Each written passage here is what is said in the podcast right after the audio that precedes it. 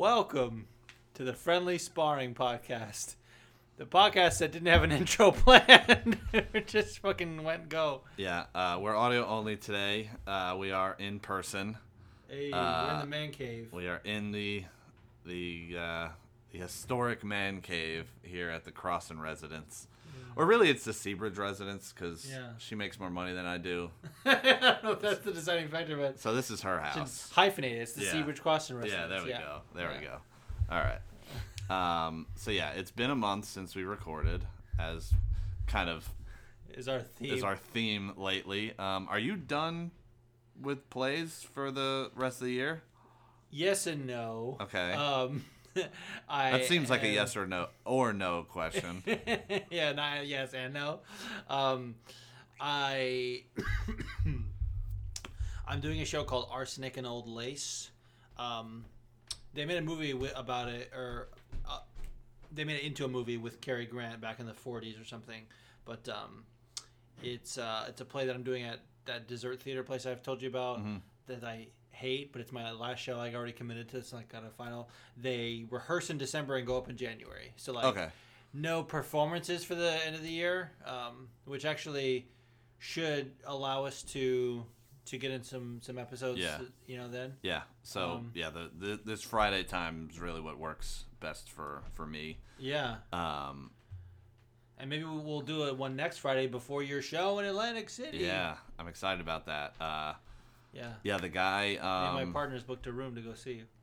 yeah, the the guy who runs it um, sent me a message yesterday and was like, "Hey, you already got eight people to sign, and I get fifty percent of the ticket sales." Oh, nice. Yeah, so this Fuck is yeah, the dude. first show I'm actually being paid for.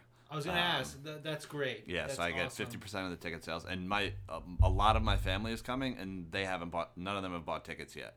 So it's Great. So we're, I'm looking like there's going to be like twenty people there, and I get twenty five dollars a ticket. So we're looking at some gambling money for the evening. Wait, so the tickets are twenty five dollars. oh right, I was thinking I was thinking they were fifty. Okay, Okay, so yeah. yeah. so but yeah, Yeah. that's Because other day I was like, oh, 25 not bad. But then I was like, I should still wait till I get yeah. So tickets. you said you booked a room at the Yes. Trop, right? Yeah. How much was your room, if you don't mind me asking? Because I booked my room yesterday, and I was shocked at the price. In a good way? Yes. Okay. So one of my partners was looking and she was like, well, she looked last week when we initially talked about, it, I think when I, you put a post and I tagged them. Um, and uh, I was like, you know, she, she was talking about it and she was like, looks like I can- get a room for like 120. And I'm like, that's not bad. And then the other night, you're going to be mad. Um, when we booked it, like, like I told you, she was like, it's saying comp. Nice. So she got comp. Nice. Yeah, the the Trop was my go-to spot back when I would go to AC all the time, and I could get comp rooms any day of the week, and I haven't gone in Yeah. well over a year at least. Um, and so I, my rooms are no longer comped, but it was like sixty bucks for a Friday night. I'm like, That's I'm like, amazing. this sounds Yeah. odd. Yeah. This sounds sketchy because like the night before Thursday night was like 250, which is what I was expecting for a room to be on Friday night. I'm like, this is Yeah. weird. Why is this? Like, what is happening on the 17th that they're like desperately trying to get people in there? I don't know. Me neither, but I, I'll take the sixty dollar fucking room in Atlantic City. Yeah, hell yeah. Which is like, if people don't know, like, Atlantic City is like mini Vegas in a Yeah. way. yeah. It's like the Vegas of the East Coast. I've never been to Vegas, so I, I, I can't uh, I can't judge. But I know people that have been to Vegas, and they go, if you like Atlantic City, don't go to Vegas because then you will hate Atlantic City. So I'm like, not that I have plans to go to Vegas. I'm poor as shit, Uh. but like. Everyone tells me that like if you re- if you enjoy Atlantic City, you should probably avoid Vegas unless you can have enough money to go to Vegas at least once a year. I don't know. For me, maybe it's because I grew up there. Atlantic City reminds me of home. hmm It's where like it doesn't. I guess if it's, it was the other way around, maybe I would feel differently. Um, but also like Vegas can be like really expensive too. So like, it's a treat. Whereas Yeah. like AC is like, hey, I can just go down and like, Yeah. you know what I mean. So Are you a gambler? no, I so I think it's because my dad, when I was growing up, he worked for a like a sports book as a professional handicapper. He would Mm-hmm. Oh, like, wow. set the odds or like give people advice or something. And then he um, he eventually went into business for himself and did that. He had a business called the Sports Guru. was like the Okay. thing where he would give betting tips and things like that and make money that way. Um, and uh, he always told me the house always wins. Yeah. And like growing up in Vegas, I always see like how it, like what it does to people. So like, the only gambling I've done really is uh, um, I went with um, with Kate for uh, her birthday. I want to say like 2015, 2016, something like that. And uh, I, that was the first time I had been since turning 21 because I was 21 in, in LA. Right. So like I was like, let me let me just do a little. And we like we both took out 20 bucks, turned into coins, or whatever, and uh, played the slots. Okay. And uh, there was a point like, and it really is like, this is where I could see myself getting like whatever, especially because like there was a, the one I was playing at where I was like, you could win this car, and I was like, okay. And uh, I ended up uh, striking out on a lot of things. And then I, I one time I, I was playing like nickel slots or something cheap or, or like quarter even or whatever, and then I ended up winning twelve bucks in one thing, which is not great, but for the what I was putting But when in, you put a nickel in, that's Yeah. yeah. I was like, huh, and then I was like, that ended up being my total winnings, Okay. and I was like, so I lost eight dollars because I put in twenty, so it was just like, Yeah. you know. But but like each time you feel like oh my odds reset. It's like they call it the gambler's fallacy, um, and it yeah I I don't know enough about like craps and poker and stuff to Right. to really do those. So it's funny you mentioned the gambler's fallacy. Is I had this idea, and I have a buddy who's like really big into gambling, like poker and all that kind of shit. And I used to go with him all the time. And then I had this idea, and it worked many times, and it used to fucking infuriate him because it's such a fucking stupid idea. But then it didn't work for a long time. So here was my idea: I would go down with five hundred dollars, and I would get uh, twenty-five dollar chips, and I would go to roulette, and I would pick one number, and I would just put a twenty-five dollar chip on that number, one every spin. I'm like, that's gotta hit that's 20 spins in a row. It's got to hit once. And he's like, that's not how it works. Like it's your odds are 1 for 36 every, Every spin. time, it's yeah. not like, oh, this time it landed 4 and now 4 is gone. Now you're Yeah, like you're- yeah. it's like that's not how it works. I'm like, you watch. And we went like 3 or 4 weeks in a row and I just it hit every time and he was like what the fuck and then and then there was a couple times where he didn't come and it didn't hit but i didn't tell him i didn't tell him when he wasn't there and then the next time i would go with him it would hit and he's just like dude it, it must have worked like six or seven times in a row but it it didn't work more times than it did Right. but i'm like this is a good idea because it kept working it's so fucking stupid but my favorite gambling story of all time is I was in Atlantic City and I went down. I think I brought a thousand dollars. Um, I was working uh, for like a. I used to drive a truck overnight. The bread the bread. Yeah, and I got paid in cash, and I was making a thousand dollars cash every week. So I would I went down with uh, with that my weekly earnings that week, and I'm on the roulette table, and I'm playing with hundred dollar chips, but I'm playing like the outside, so like the first third, the second third, and I'm so I'm putting like a hundred bucks on this third, and then I I must have hit 14 spins in a row just guessing the third. So I'm just like I have so much hundred dollar chips on the table. Shit. And then I was like, dude, I'm going big. I put I put 200 on the second third. I put 200 on black and I put 100 on number 17. Spin black 17 hits. I won like 5 grand on one spin. I go fucking berserk. I start like jumping, I'm going crazy. And the and then the guy that was standing next to me, I stepped on his shoe and he was like, he was like, dude, what the fuck? Like, these are brand fucking new, and like you scuffed them up. I took a hundred dollar chip. I said, buy yourself a new pair. Get out of my fucking face. Amazing. Buy yourself a yeah, new there you go. He was like, Yeah. for real? I'm like, yeah, get the fuck out of here. Leave me alone. Like, like, like compliments God, of the Tropicana. Yeah, It's compliments of the Tropicana. Oh And then- God. And then we had friends who were staying at Harrah's, I think, So we were like, yo, let's go over to Harrah's, but let's take a fucking limo.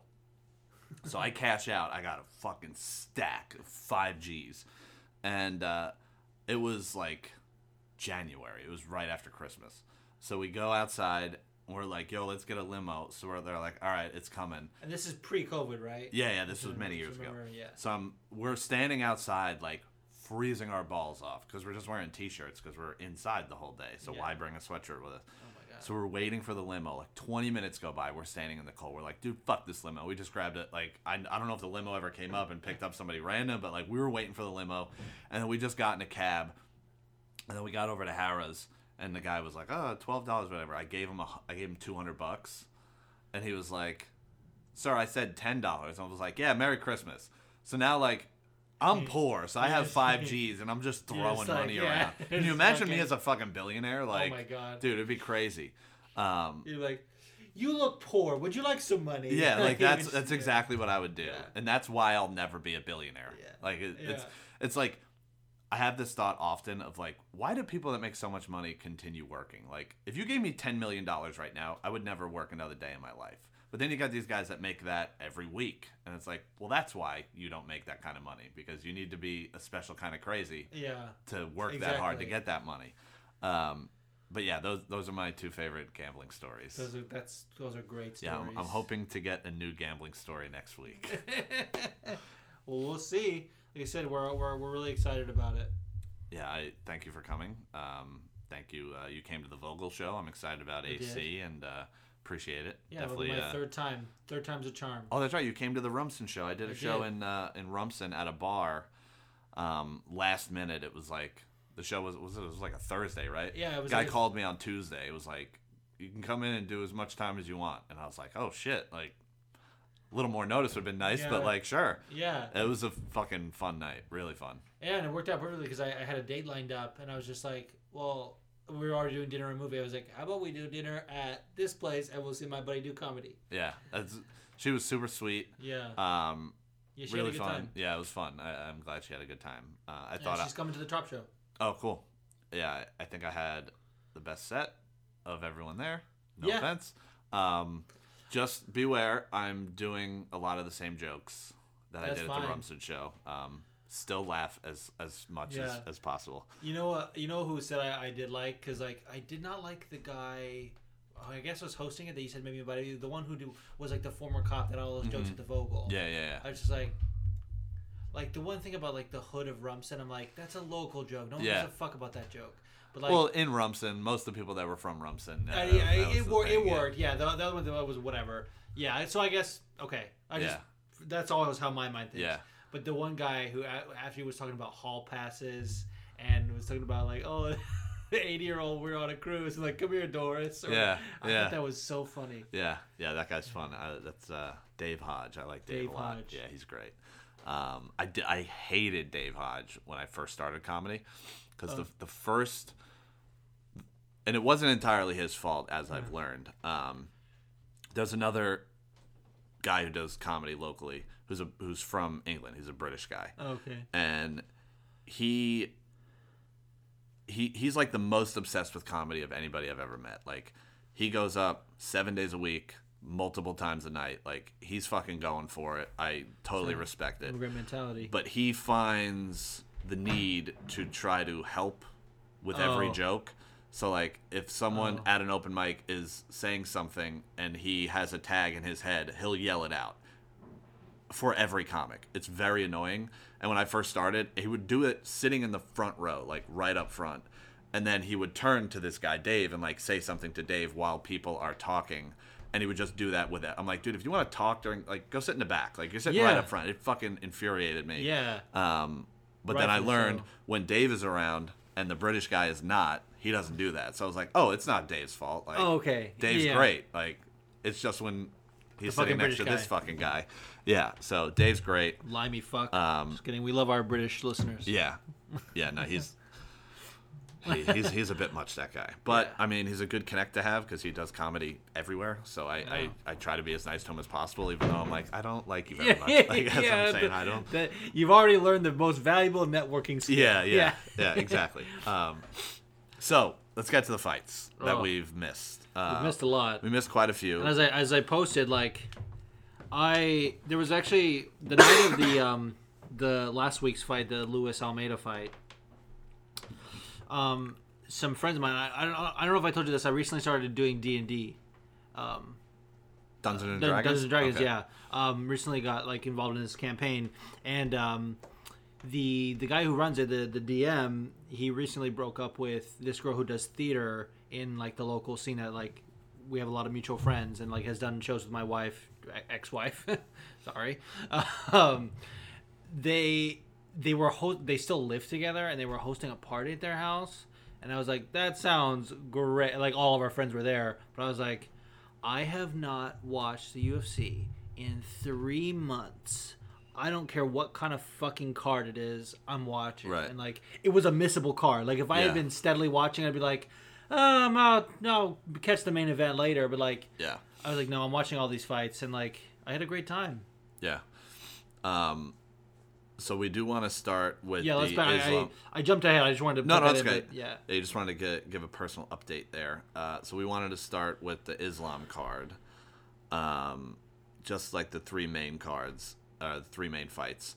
Uh, Ankalaev and Johnny Walker. Did you? s- You said you didn't see the card, but did you see the ending Yeah. sequence, the highlight? I saw the ending sequence and, and the highlight, and I saw the fucking doctor, and like, they botched that whole thing. yeah, that doctor was on one that night. And like I've seen, uh, there, there's been a lot of conversation about it, like recently, because especially like Anthony Smith was just on Ariel show. I was Right. Like that's your division, you know. You fought these guys. What like? Bring a translator. Yeah, Neither of these two gentlemen English is like English is not their first language. yeah. And Bring I- a bring a translator. And I think Anthony Smith is right that the referee doesn't have to listen to the doctor. yeah, Like I'm I pretty sure. ask you about that. Yeah, I, I, Yeah. I don't remember the exact answer, but I'm almost positive he's right that it's like a doctor's recommendation, and then it's the ref has the final say. Now, I don't think it's ever happened where a ref has overridden a doctor's decision, but I think in that instance, it was pretty clear that Johnny Walker was okay. Yeah, Yeah, like th- there's been other times where you see people get kneed in the head, and that like Aljo, for instance, like yeah. whether he was faking or not, he did not want to continue fighting. yeah, He was not capable of continuing fighting, Right. whether he was faking it and was broken mentally or was actually injured. Aljo's the only one who knows the answer to that question. I seem to think he was faking it. I have no idea, but he could he could not continue. Johnny Walker could continue. I could see that through the television. Like he was good to go, especially when the fight was called and he then tried to continue fighting. yeah. So it was uh but my, my I think the biggest botch of it all was that it wasn't a DQ loss. Yeah, I, I, I feel so strong. Like I'm, I'm with Ariel. I know a lot of times I say that and like I kind of drink the Kool Aid a lot because like, you know, getting into MMA was like his show was a big part of that. But w- what's intentional? Yeah. the guy threw a knee. It landed. Yeah. Like it wasn't like like you could make a case about an eye poke being unintentional, Right. Because that's whatever. A knee is that's a strike. Yeah. that's a that's a delivered blow. That there's no fucking way. Like it And it's not like Johnny Walker was playing in that game where he's like knee down, knee up, knee down, knee up. Like, Yeah. Well, his knee was up when I threw the strike, and then he, exactly. and then by the time it landed, his knee was down. It wasn't that he was down. His knee was down for several seconds. You threw it with the intention of kneeing him in the head. Whether you knew he was down or not doesn't Yeah. really matter. He was. Yeah. Like it's your job to know. If you didn't know because you weren't paying attention, that's called a foul. That's an illegal strike. Enough it- said. yeah, Like, like- what about that as a no contest? Yeah, I like. that. I, I thought of the whole thing. That was the biggest botch of it all. Yeah. yeah. I, if if I were Johnny Walker, I would say like, I, I don't know if you can appeal that and try to get it a DQ loss. I don't know exactly that, but I'd be like, I'm not fucking fighting that guy again. That guy's a douche. That guy's a dirty fighter. Fuck Yeah. that guy. Um, but I don't know where he would go otherwise. That's like the one that makes the most sense to get like a definitive answer. Yeah. But it was a, it was a pretty good fight. Um, And. Johnny Walker was like, you know, we've been having this conversation about him about like, since he went to Ireland, they kind of like took away his thing that made him unique. Yeah. And, like all the crazy spinning shit and just like creativity in general with Yeah. his striking. Like, and he's starting to get some of that back. He's starting to be more violent and he's starting Yeah. to like, you know, Yeah. like hearing him on Ariel Show too, he was like, "I want to fight, bro. I came to fight," and I was just like, "They That Brazilian accent, like everyone sounds the same. All the Brazilians that speak English, like yeah, they're really hard to tell apart. It they is, all sound a- a lot alike. Um, so next we had the Chimaev and Usman fight. Uh, Usman wins that fight on a full camp, yeah." no questions asked. Or he wins that fight if It it's was five, rounds. Yeah, Apparently, Usman was offered five rounds. I don't know why. I don't know if that's true, but I did read that somewhere that he was offered five rounds Yeah. and said no because it was short notice. Um, but the fight wasn't originally scheduled, like with Khamzat and Costa, it wasn't Right. originally scheduled for five rounds. So I don't know why they would change that last minute. Uh, but well, they kind of did. They did that with Belal and Gilbert, didn't they? I don't know if they were one of them was a replacement or if they just like added that fight to the card Yeah. short notice. yeah, I remember But like that. that. was the whole thing. Like, oh, we want five rounds. Like it wouldn't normally have been a five round Yeah, or like right. a five round co-main. Yeah, that whole like we can give five rounds whenever we want. It kind of is kind of getting annoying. It like, is. I agree. Like they did it to, for Nate to try to yeah. you know help Nate Nate, out, whatever. Uh, and then I feel like they did it with Nate another time. Who was, it? Was it, Nate? was it named Tony or was that the main? Because I feel I feel like Nate stopped him in the fourth. Yeah, I think that was five rounds. I don't remember if that was the main don't think it event was the though. main event. I don't remember. Um, like just Yeah. and and I actually I don't want to say I, I entirely agree with Chael here, but Chael has the opinion of like the championship in any other sport Yeah. isn't any longer than it, it's the same yeah, game. the same So game. like make all the fights five rounds or make all the fights three rounds. yeah. And while I I get his point, I don't entirely disagree, but I also don't entirely agree either because when you think of all of the greatest fights that have ever Yeah. happened in the history of this sport, 90% of them are five rounders. Yeah. Like most of them. But it's also there, there's a few five rounders that are non-title fights, but for the most part, it's title fights. So I think it's like people going for a goal. Yeah. It's like that. This is the biggest shot. Yeah, and he does make the point of like, sure, like there's a ton of great five round main event fights, but there's also more duds than than excellent like world beater fights. I get his point, but you know when he makes the point of like the championship game in the NBA isn't six quarters as opposed to four, like it's it's still a four yeah. quarter game. So I I do uh I do like that point. I I, I don't really I think the reason for that, and I, I'm kind of digesting, I'm playing devil's advocate a little bit, is like over the course of four quarters in basketball, four quarters in football, however many periods in hockey. By the way, what am I, what am I, I, I thought it was three, but I wasn't sure. Um, by the way, Roman to tell you this after, I'm going to a Devils game. Um, boo. and I'm a Rangers fan. Um, but uh, there's enough time for it to get figured out. Yeah. How many three rounds fights do we go? Ah, if the guy just had another round or whatever, Yeah. like you don't hear that in a five round fight. Yeah. Like, sometimes there's like, oh, that guy could have gone ten or whatever, but there's a clear winner. Yeah, like, yeah. With those those other you know, contests, it's it's you have enough time to figure it out. And, Right. like, I I almost want to say like, I like five minute rounds in MMA, but what if they switch to like five three minute rounds? Yeah. Yeah, I mean, Except the, the shorter rounds don't benefit grapplers, and that's At the shitty part. Yeah, yeah, um, yeah. I don't know. Stuart But, probably uh, did ten yeah. minute first round, then two. Yeah, five-minute go back to the pride rules. Yeah, Um, and then Islam Volk.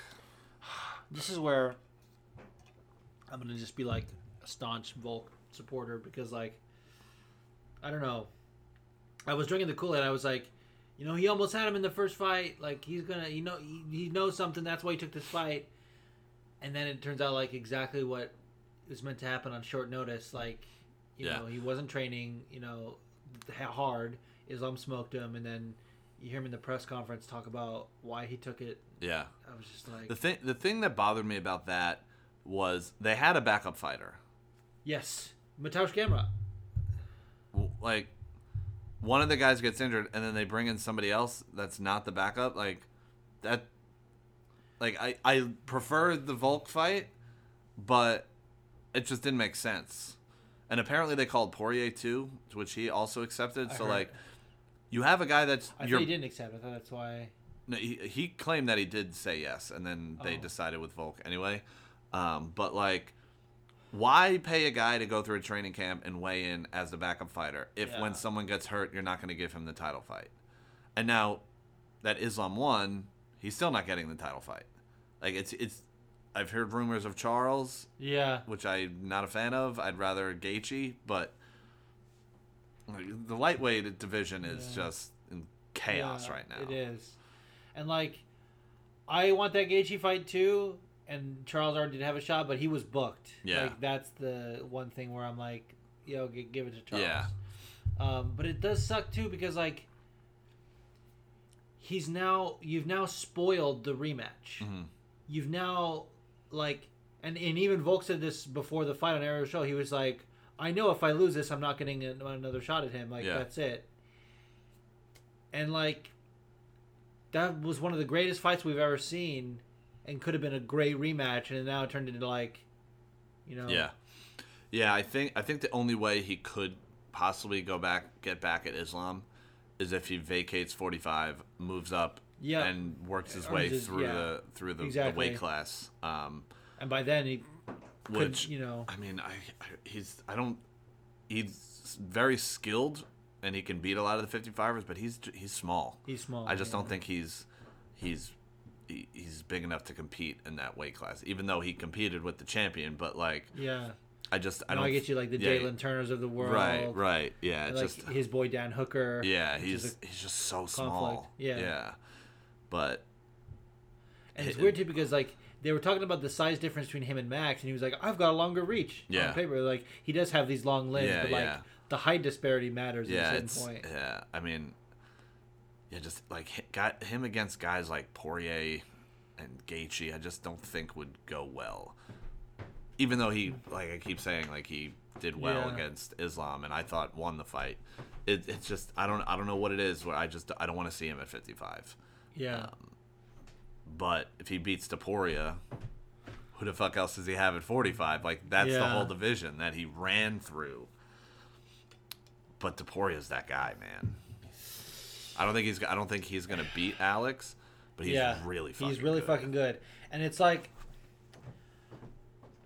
if you were if the if the Islam fight, the Islam Volk fight that we just saw, if that didn't happen, there would be almost no question in my mind that Volk pretty much runs through Topuria, or not run through, probably a little competitive, but he gets the job done pretty Yeah. easily. Now I don't know, especially Yeah. getting knocked out, and they're talking about a semi-quick turnaround. I'm like, I don't Yeah. know, man February, I think they announced Yeah. for. there's like the there's the confidence there and then like he's a competitor he's gonna want to right that wrong Yeah. like like similar to like when when uh dc got you know head kicked by john jones and then all of a sudden was the champ again because jones fucked up and then he went to that Vol- uh i would say Volk, the Volkan Oezdemir fight with like something to prove Mhm. um, like we could see something like that, but we could also see a guy facing Ilya who is really good and can grapple, can strike, and gives him a fucking hard time. Yeah. That that's of the title fights they just announced, that's the one I'm most looking forward to, for sure. Yeah. I'm, Yeah. Gonna, I'm gonna be nervous as shit. Yeah. Especially because like Volk, I've now become like he's one of my guys where I want to see him do well because it's just so so great, and I want to see him go down as like one of the greats. He already kind of is, you know, on his way to, but like I also really like Ilya. Yeah. I like love him I, too. love his accent. I Yeah. love his swagger. Like like I love his fighting style. Yeah. I love that he beat the shit out of Ryan Hall. And uh, Bryce Mitchell. Oh fuck yeah. He Just beat the, like- he beat the flat earth right into him. How can you tell me there's not flat, brother? He pounded me into it. Yeah, I not, I didn't feel no curve when I was laying flat on the ground. Fucking idiot. Fucking idiot. Um, All right, that brings us to uh, this past week's fights. Um, I only saw the main event, so if there's any fight on the undercard, yeah, let me see. Yeah, what do we have? Um, because they weren't so couple couple shout outs. Um, uh, I I always like Mark Diakiese. And I feel like I may have told the story a story on my show in the past, but I don't know if um, you remember. Did I tell you about um, uh, did I tell you about um, a time Mark Diakiese was on another podcast called the Wocast with um, Gina from Twitter and Mike Morgan, who's like a journalist in MMA, covers things. He had he was fighting Stevie Ray, the Scottish guy, when he was still in the UFC. He had both Mark Diakiese and Stevie Ray on the show at the same time, and they were asking for questions, and I sent in a voice question. I, do you remember this Sounds story? familiar, but I, I don't remember how it ends. So So like, I, I I the first time I saw Mark Diakiese was uh, the Bisping Silva card in, in the UK.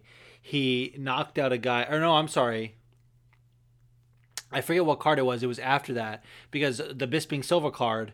Uh, there was this guy from Finland who I, I think no longer fights in the UFC called Teemu Packalén, and he he got a submission in like 20 seconds. And that was just like when I was still watching, like learning what jujitsu was, and I was like, "What the fuck was that? He just smoked that." It was just like insane. And so then Mark Diakiese was there, and he has the fucking red mohawk, and I'm like, "Oh, this guy looks badass." And but I was like, "Oh, but this this other guy from Finland, he's really good." And then Mark Diakiese lends this spin kick, like literally, not like an Edson Barboza wheel kick, like he kind of like threw one. It was almost like he was in the air. I got I got to find the clip or something because he like threw one to get the distance and then quickly spun around for the other one and knocked him just flat, just like timber. holy shit! Like I don't remember it was that. fucking. It was like a minute. This fight. Uh, it was like it was like fifty seven seconds or something.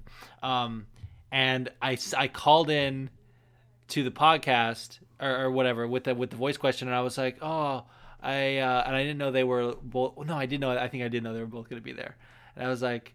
Oh, I love this matchup. Uh, you know, Mark Diakiese is one of my favorite fighters. Question for him: or my favorite knockout is our favorite fight of his is when he knocked out Teemu Packalén with that spin kick.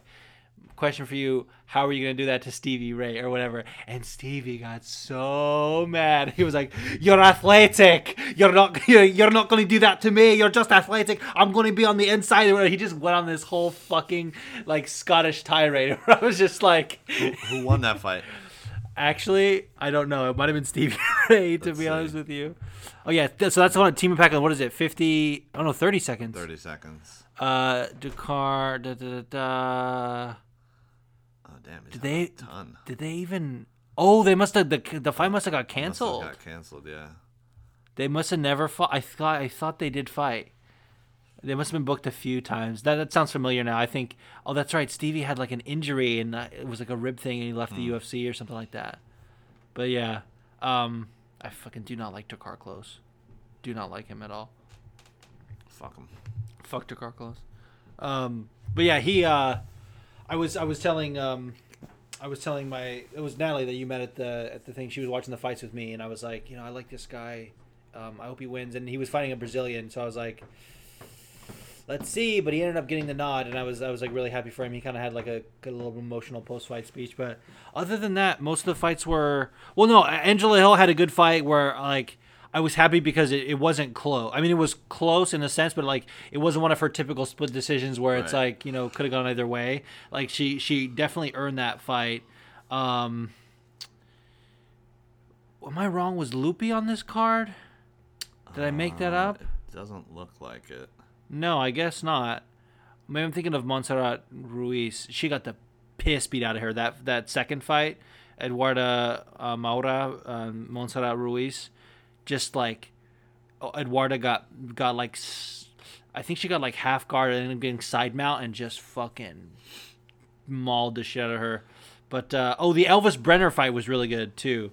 Elves Brener versus whatever. That's the guy that had. Uh, um, do you remember? Do you know that that guy from Georgia, Guram Kutateladze or something? He's like he looks like fucking Kra- Kra- Kratos, whatever the god of the god of war. He's like bald with a fucking huge beard. Love that. Um, Elves Brener and him had a had a sick fight at the Apex where like they were just going at it and like Elves Brener did that. He's Brazilian. He had like his fucking hair bleached blonde and the blood was getting to look like he had Oh, like pink hair. that. It was so insane. But like they he came back in this fight and they had a had a good fight. Charles was in his corner. Um, Charles Oliveira. I mean, Caio Borralho had a weird fight. Well, I don't say weird fight. It was like a good fight, but it was against the guy that like Sean Strickland kind of smoked, not for nothing, that Abus Magomedov. and he gets on the mic and he's like, "I'm calling out DDP. We're gonna fight, and then I'm gonna fight Sean Strickland or whatever." Like had this whole thing where I was like, I don't know that that performance, what you just did, warrants. That's like, it. Sounds like, like sounds that. like that card was was full of weird post fight speeches because Jailton Almeida put on the snooze fest of a lifetime, and then was like, you, "You guys happy I put on a show?" Like, no, you didn't. That was not a show. That was horrific. Yeah, it was it was dominance, but it was like you're you're facing a guy on short notice who's you're supposed to be his kryptonite with your grappling. I would rather watch Derrick Lewis versus Francis Ngannou than rewatch that fight. that was horrific to watch. It was not interesting. It was not compelling. I was not at all concerned for Derrick Lewis when when Jailton Almeida mounted him yeah, immediately. I was not like, "Oh shit." you're right. Like in the first round I was. Yeah, And then after I saw he dropped him with a with a with, it was a head kick or something. Something Yeah, I don't remember. yeah, And then like Jailton Almeida just stood up from the mount and Derrick Lewis didn't move. I'm like, this is fucking horrific. This is Yeah. terrible to watch. And then any other time after that where Jailton got him down and passed his guard and got to mount immediately, I was like, all right, I'm not concerned for Derrick here at all. And then he left, he got 50 40 forward and left without a mark on his face. It was horrific to watch. I Yeah. hated it. Um, yeah. Uh, and there then was he's- one moment. It might have been in the final round, or the it was either the fourth or the fifth round, where uh, he he was going really hard on a takedown, and Derrick's takedown defense was so good, and he was like, he really like did the underhooks and kind of switch, and I was like, oh my god, is he gonna do something? But then he, he got him to the cage, got him down. I was like, fuck. Yeah, I don't know what like if that Jailton Almeida showed up against Curtis Blaydes, Curtis Blaydes would have fucking killed him. Yeah. And then he calls out fucking Let Ciryl Tom Gane. Aspinall. Oh, even worse. Yeah. Uh, fuck, dude. Yeah, it was it was not entertaining. And then for him to go call out Ciryl Gane like he just did something. Like yeah, Yeah. he's won what five in a row, six in a row, Let whatever. me fight it is. another striker with no takedown defense, Yeah, please. Yeah, it was it was not it was a big step back for him. It was his Mm-hmm. most dominant performance arguably and it was a, and it was a step back and I hated it. Yeah, yeah, yeah. That's interesting because he's been like just smoking dudes, and Yeah. then now he's like, he gets like a little bit of a tough test, and he's like, oh, let me show I can fight five rounds. I mean, it was almost like he was trying to pace himself. Yeah, it was yeah, I don't know what he was trying to prove, but like yeah, let's look through his his Wikipedia here. He's second round submission choke on contender series, first round knockout, first round submission, first round submission, second round knockout, uh, first round submission against Rozenstruik. Like yeah, I I- don't understand how you go from all that to laying and praying on Derrick Lewis. I didn't I didn't I hated it. I hated it Yeah. a lot. yeah. It was not. It was not great. I like. I will say there was other. It was like the heavyweight Um, Marab. Yeah. But less exciting. I will say the Dalby fight. I Dalby think, rules. I think that's worth rewatching, dude. The Dalby Bonfim because especially like the Bonfim brothers are just like smoking dudes as well, Yeah, and like yeah. people kind of count them out. But apparently Dalby is like three and zero in Brazil and five and zero against Brazilians. Yeah. And uh, yeah, I fucking love Nicolas Dalby too. Yeah, Dalby was on Ariel's show and I went to like his Wikipedia. He started his career 14 and 0. Yeah. And then he had a draw, draw Darren against Till. Darren Till. And then he lost two. And then he went back to Cage Warriors and won the Yeah. welterweight title. He really had to like claw his way back to And the then he came back, but he's like 40.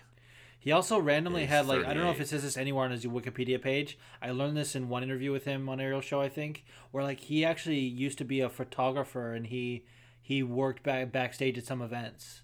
Like I think Uh, UFC events? yeah, yeah, Really? UFC events. Like Interesting. he uh, has done some. He's led an interesting life. Interesting. Yeah, and he's almost like 40, so Yeah, all right, to the big one. Tomorrow night, tomorrow night. Do UFC. we, do we tonight. want to take a break and do the forum and do this at the end, or you want to? Oh, that's right. I You forget how our I did show the- goes. I did this last time, yeah. yeah. Yeah, let's take a break. Or real quick, do you want to talk about Francis and Tyson? Oh yeah, we have we have we have space for that. We have plenty Yeah. of time. So, I got some thoughts. Okay. So Great. here are my thoughts. the people that are singing Francis's praises in a way that are like, "See, I told you so," are fucking assholes. Like like uh Ariel. Because and look, just because it worked out for Francis does not mean that he didn't make a mistake. Let me give you an analogy. So, in baseball, right? Let's say you have a runner on second and third with no outs, and you need one run to come in. The smart thing to do would be to sacrifice bunt the winning run in. That's the smart thing to do. But you have a guy who's notoriously good at bunting, and you choose to not have him bunt. That is a mistake. But he gets a hit and he wins the game. Worked out, still made a mistake. That's the way I look at the Francis thing. So many things had to go right for this to work out, and they did, and I'm happy for him, but he still made a mistake. It worked out for him, it's going to continue working out for him, but his the original decision was a mistake. Does that make sense? I see your logic. I I still tend to kind of disagree in a way because I think he views it differently. How so? Um, because I think, like when he was leaving the UFC, when they were talking about when they it was first announced that they like they said they cut him, but it turns out his contract ran out. right. Um, and he was talking about his options and what he wanted, and he was like, "If I'm if I'm in the UFC and they consider us independent contractors, treat me as such. Let me go do other things. Let me go do boxing. Let me do this, and I cannot." But so it's like an employee. But if I'm an employee, treat me as such. Give me health insurance. Give me this, and I'm not. And so he's fighting for something bigger than that with what he's got. Like he's on PFL with a seat on the board, and his opponent has. He's going to guaranteed $2 million. bankrupt that company. Yeah. Um, we'll see. Um, the the PFL the Bellator merger is interesting. Yeah. I don't know if you heard any of the, Yeah, the yeah. Scott Coker stuff that he testified at the, the UFC. The antitrust lawsuit. We haven't talked about this at the, on the show almost at all. But the, I don't know anything about it really. Okay, uh, I'll come back to that. Um, but with with Francis, he's not. I don't think. I mean, he definitely is becoming a massive star and he deserves these big paydays. I don't think he's after like I'm trying to be the greatest of all time. I'm trying to whatever. I think he's trying to fulfill a dream.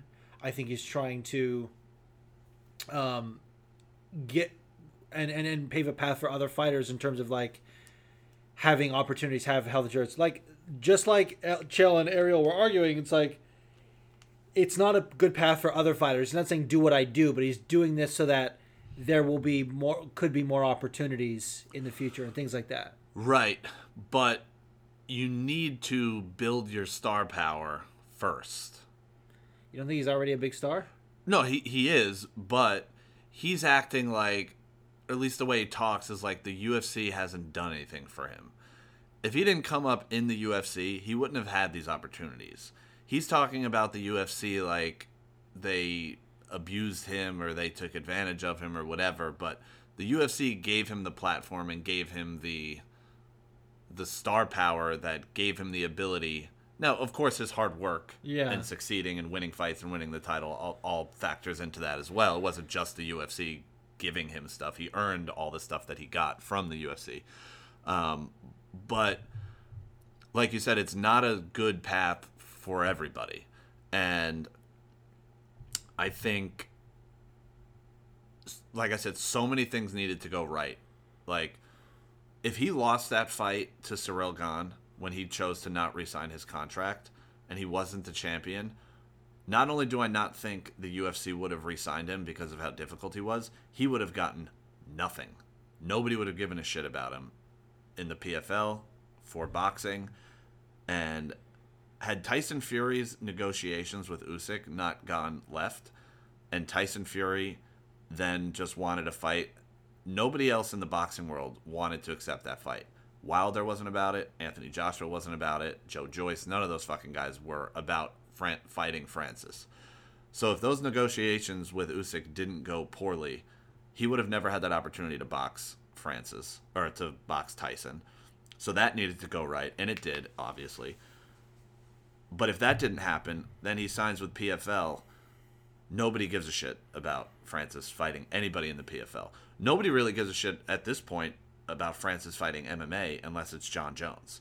And that will never happen. Yeah. So his whole deal with the PFL and hearing what's his name, Peter Murray? I th- Peter or something. Yeah, I it might think be Peter Murray. Yeah, I think it's Peter Murray, the, the PFL guy. When he was on Ariel's show, he's like, the reason that this is okay is because we're not afraid of breaking even. That's not how business works, pal. You're not. You don't have stupid Saudi Arabia money. You can't just be Yeah. throwing around hundred million dollar events and losing all this money because you got blood oil money. You're Peter fucking Murray Yeah. who owns the PFL. You need to make a profit, and you're paying Francis to not fight. And the fact that, and again, this is a testament to Francis and how stupid the fucking PFL is. PFL is touching none of his boxing money, not Yeah. one percent of it. That is a idiotic business decision from PFL's standpoint. Um, But it's kind of how it should be. Like I get why it's an idiotic business decision for on their part, but but if you're, It's but if you sign like- with a promoter and the PFL, like, I, I understand that MMA isn't the same as far as signing with a promoter the way boxing is. But like, if you sign with Peter Murray and you want to go have an opportunity to fight Tyson Fury on what was it on DAZN, ESPN? I don't remember wh- where Tyson is. ESPN, was it ESPN? Plus. um, the guy that you signed a contract with should be your co-promoter, like it is in boxing. Like if an Eddie Hearn guy wants to fight a Bob Arum guy, they co-promote. If a Yeah. if an Eddie Hearn guy wants to fight a Oscar De La Hoya guy, Yeah, they they co-promote. Yeah. And PFL is just like, sure, go ahead, but nobody else in PFL has that. I don't think. Like, I mean, I mean, maybe some of them do. Like Anthony Pettis just went and boxed Roy Jones Jr., so maybe they all do. But like, yeah, I don't. It's it's a weird I situation. know. Uh, oh, I, for some reason, I thought MVP. I guess because of the Bellator thing, but he's now he's, he's out of that as well. Yeah. Because he went to bare knuckle and things like yeah, that. yeah, yeah. I just it from a business standpoint, as far as PFL goes, it, this whole thing makes no sense to me. And like, they're letting Fran like their biggest star now. Even when he came on, he's like, I don't have any interesting fights for Francis. what? I don't. I don't get it. I don't understand the PFL standpoint. I I'm glad it worked out for Francis, but the people that are claiming that like, oh, this was a great decision from the start. So many things had to go right, and for you to like, for Ariel to come out and think that like, oh, I knew all this would happen. No, you didn't. So many things had to go right. I'm glad they did. I'm happy for Francis. This comes off as like, like I'm sipping the haterade or not, but I'm not. I watched the fight. I didn't buy it because I'm poor. Yeah. Um, I'm glad it worked out for him. Um, his next fight is going to be even bigger, especially if it's in boxing. Yeah. But to think right from the beginning where he chose to not resign before the Ciryl, Ciryl Gane fight, for people to be like, that was a smart decision, I think that's asinine. Well, it was. You could have said it was not smart at the time. I think it's like we have the hindsight. We have the benefit of hindsight. right and, and that's now. that's kind of my but- point is there were people at the time saying like i knew and now ariel's like i knew it from the beginning this was going to work out like you're full of shit Well, what I think Ariel's position is and what my position is, I think people said right away, like immediately, like he fumbled the bag by not re-signing. I was like, just wait and see how it plays out. yeah Like, just wait. We don't know. And like even with the PFL deal, I was like, okay, they're paying him a lot of money. That's good for him. So like, I didn't think that was a, a loss necessarily. Yeah. I mean, like, I don't really give a shit about the BFL. So Yeah. I'd rather have Francis in the UFC. that I'd rather have him, you know, happy and do things. And I think it's cool that they want him on the board and uh, things like that. yeah i i, I never because i don't I, I try not to use slang like i'm 30 years old i don't i never use the phrase fumbled the bag because Yeah. i'm 30 um like this whole fucking like just people in general now with their fucking slang like riz I don't know what the fuck that means. Like, here's another perfect example. My girlfriend took her daughter uh, shopping the other day because she needed something for, or I guess it was a couple weeks ago. She needed something for her Halloween costume. So she takes her shopping, and it was like she was looking for like a white tank top, and I'm like, does she not have a white tank top? And she's like, no, she does, but like she needs one without a design on it. I'm like, just tell her to wear the the one inside out and then the design won't be showing. Like then it's just white. And she's like no but she told me that that target has has uh tank tops that and they all eat. And i'm like eat? I'm like what? She's like yeah she said the tank tops at target eat.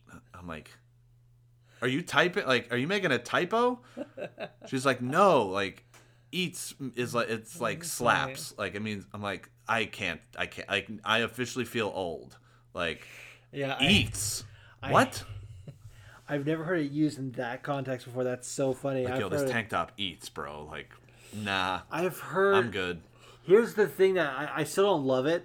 I the first time I heard it in the context I usually hear it in is people say it about a performer when like after their performance, like oh like like after I saw you do comic, like he just ate, like he fucking chewed it up, like ate it up, like that's what they mean. Like that's it is, but like at least makes sense, right? I like to say like oh those tank tops eat, like that to me is fucking asinine. yeah Like, i don't i don't like- get it uh where the fuck? Lost track. slang fumbled the bag. You're- oh yeah um yeah like I, I thought he made a bad decision uh and i hope this it makes so much sense in my head when i say like it worked out for him but i still think he made a mistake yeah. like like like we were saying i wouldn't suggest Other- anybody else Yeah. to do what he did. It worked out for him. Here's here's maybe a better analogy. Uh, in basketball, right? There's 19 seconds left on the clock. You need to make one basket to win the game. What most basketball teams would do is they run a play to score so they have the last possession. But Steph Curry steps right over half court, shoots a three. Now the other team has the ball with 15 seconds left. Yeah. Like, but they run their play and they miss. Worked out for Steph Curry. I wouldn't tell anybody Yeah. else in the planet to step over half Yeah. court and shoot a three in that instance. Worked out for him. Yeah. It was a mistake of a shot to take. That's that is a better analogy. I hope that makes sense. Yeah. Worked out for him. I'm glad it worked out for him. I'm excited for his next fight. Like if that version of Francis that fought Tyson fights Wilder in boxing, he's gonna beat the shit out of De- Deontay Wilder, and then he'll really be the biggest. He'll be he'll be the face of boxing Yeah. if that fucking happens. I'm glad it worked out for him. I still think he made a mistake. Okay. If that make, I, I really hope that makes sense to people. I yeah, I just I I think he knows even like what what you were saying too about, you know, how it played out. I think it was telling that his manager was on Ariel's show saying like you might see other fighters do this, maybe other organizations or like in boxing is that you said you will not ever see in the UFC like they learned from this it's like they're going to Yeah. make it harder for people to leave and things like Yeah. that and like I agree and like they have a monopoly that's why there is the antitrust lawsuit Right. which I was going to say um but actually, on that topic, um, you should find the article. I should send it to you because I just heard I heard them reading it on another show I listened to, the co-main event. The fucking testimony that Scott Coker gave was like, you know how he at like at like interviews and press conferences he gives these like non-answers where we're like, yeah, everything's going great now. Now we'll see whatever. It's so boring. He fucking aired out all the tea from the UFC. Back What- from like the Strikeforce exactly. Okay. He was like, "Oh, they said that we'll make it difficult for you if you don't sell. You know, we're gonna fucking buy up all your fighters." Like he was saying all the different things, and he was like, "I made it seem like he wants to merge with PFL so that there's uh, not a monopoly for, and, and it's out of his hands because it's Viacom that's selling really." But he was like saying, um, like you know, if if we let them win, like they're just gonna dominate the market and continue to like bully fighters. But like the, he was saying the most like That's crazy.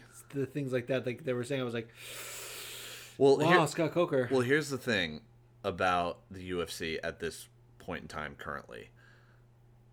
They are bigger than the athletes at this point. Like Yeah.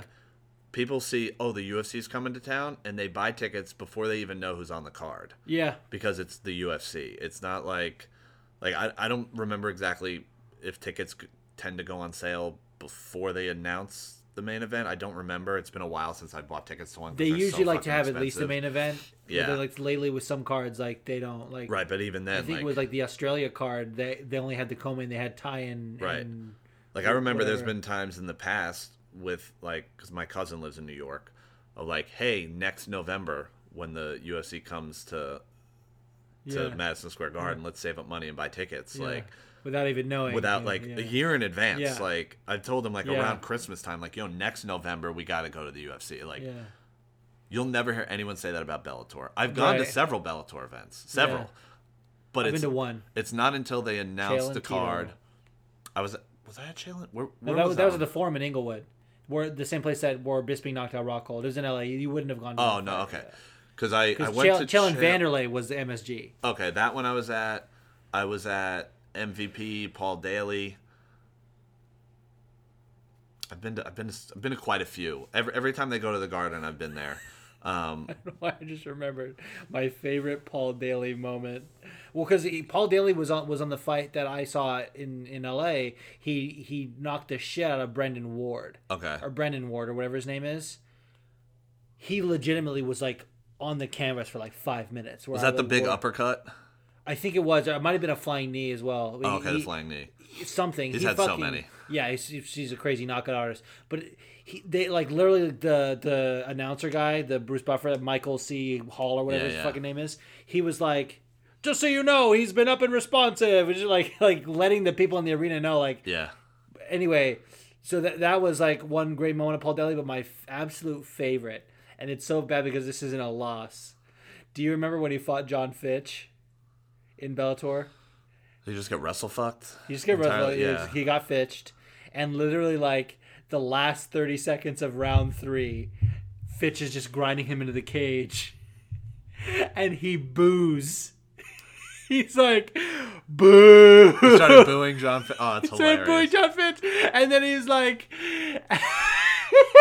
That's really funny. and then he starts talking shit to Bellator to camera. He's like, "What a great decision, Bellator! Absolutely brilliant! You're gonna get millions of fans with this." it's literally the best thing I've ever Uh, seen. he's so good. He's great. I fucking love him. Uh, yeah, he's great.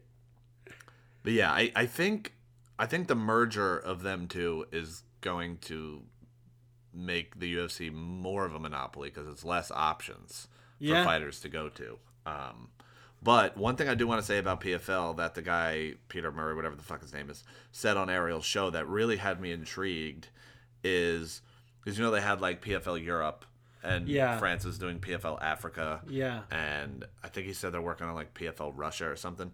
They're trying to make a, like a minor league system like Major League Baseball has, Yeah, where like like, fe- all like these different countries there's going to be like their feeder league, and then they're going to have PFL Global, which is their main. Yeah, that I think that's a great I'm like- idea. I'm like, huh, that's really interesting because I've heard them talk about PFL Europe, and, and I'm like, why wouldn't they just like? But then when he explained it, of like that's going to be our feeder league of like like Cage Warriors, for instance, is, gonna, is like a feeder for league for the the UFC, UFC. I don't know if the UFC owns them per se, They but they're they're it's like- not it's not UFC England. yeah, It's Cage Warriors, Yeah. but he's gonna have like PFL Europe, PFL this, PFL that, PFL as their feeder league for their global. I'm like, that's a pretty interesting idea, and I I find that really really Yeah. intriguing Uh, in in a positive way for them. Um, but yeah, interesting stuff. All right. Well, do we have we said all our piece about Ngannou and all that? I think so. Yeah. Okay. Why don't we take a break? Let's take a break. One. And we're back. Ladies and gentlemen, the forum starts now. We have a couple of voicemails from our good friend of the show, Catfish. No. Um, this is uh the fucking transcripts are so great. Like, it's so funny too because it used to say I used to tell him that whenever he would say it's the MMA catfish, he would say the enemy catfish. Now it says it every time, and I'm pretty sure he's saying it on purpose. I noticed it a while. I don't think I've said it, but I've, I've noticed it a while. But the first one says, "Hey yo, did you motherfuck?" well, it's it's Google the transcript like censors it, so I don't know.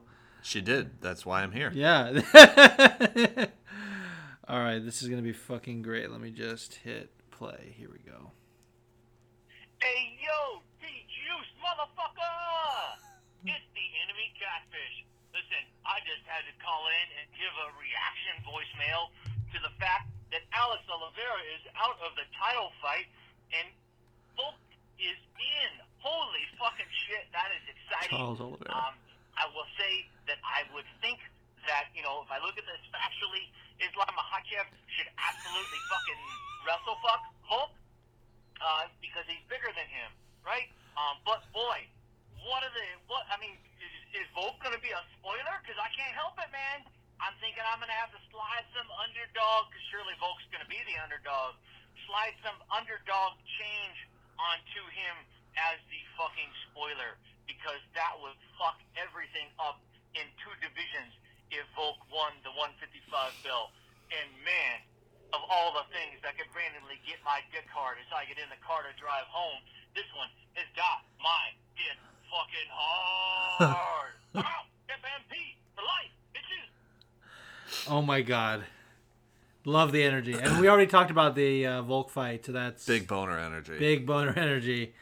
The transcript was making me laugh so hard at one point because I, I glanced over and I see the word chef, and I was like, "Chef? What's he talking about?" And I'm thinking like, uh, Volk does those cooking with Volk videos. I thought he was.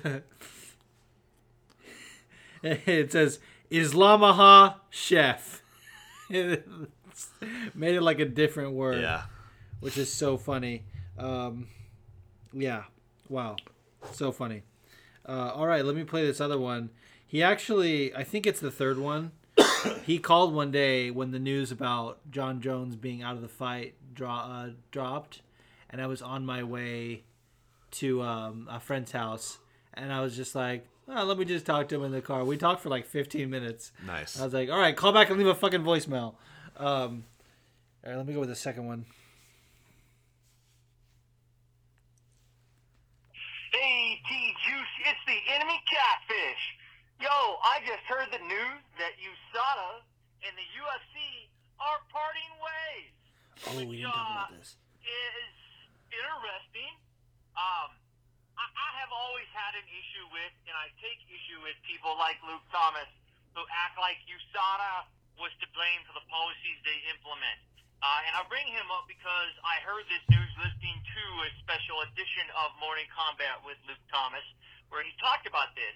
But one of the things I always had a struggle with was people act like the UFC did not choose USADA, and somehow it was USADA's fault for the policies and USADA's fault for what they were doing. USADA did what the UFC paid them to do. And the UFC, if they had wanted to pay them to do something different, could have done that. So it wasn't fucking USADA's fault. And talking about proper representation for the fighters, that doesn't have a fucking thing to do with USADA and the fact that USADA was forced on the fighters. It was the UFC that forced USADA onto the fighters. So I really don't understand why that take gets so much fucking play and people act like USADA was the big bad fucking problem in the room. Let's face it, MMA is not better off without drug testing. And it's really easy to fucking use legitimate supplement companies and not fucking piss hot and have quote unquote contaminated supplements. There's a fucking list on USADA's website of every company that's ever been fucking caught with contaminated supplements, and you don't see any of the big names on there. First Form, uh, fucking uh, BSG, um, even Joe Rogan's fucking Alpha Brain fucking company, whatever the fuck Onnit is, it. right? So, like, I, I, I think that's always made me mad. That people act like USADA was the fucking problem when all they did was what the UFC hired them to do. That's fucking stupid and bullshit. Uh, and I think that this is quite the interesting shift by the UFC. It shows they don't give an absolute fuck. They're probably going to do absolute fucking zero drug testing unless forced to by local commissions. Uh, and I'm sure it's a fucking cost cutting measure by Endeavor. And it's in their benefit because now less cards will be interrupted by fucking cheaters of athletes who get caught fucking cheating. So, fuck the UFC. And Luke Thomas is so fucking far off base. and anyone else who has that opinion is also fucking way off fucking base. You Usada wasn't the problem. Fucking cheaters were the problem, and the UFC's shit implementation of a program was a fucking problem. I'm out. FFP.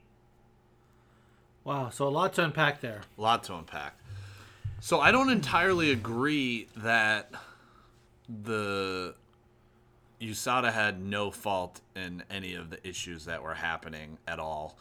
Um, because as far as I know, I don't think the UFC could change their policies. USADA was a separate company that Yeah. has that had their own policies. So yeah, the UFC hired them to do their job, but I don't think the UFC could have then told them how to do their job because Right. now that there was that issue with Connor and with the whole thing with Connor, which didn't make a ton of sense to me, is when USADA made that statement about like, oh, the UFC is trying to whatever Yeah. with Connor. I, That I, was so awkward. I don't know.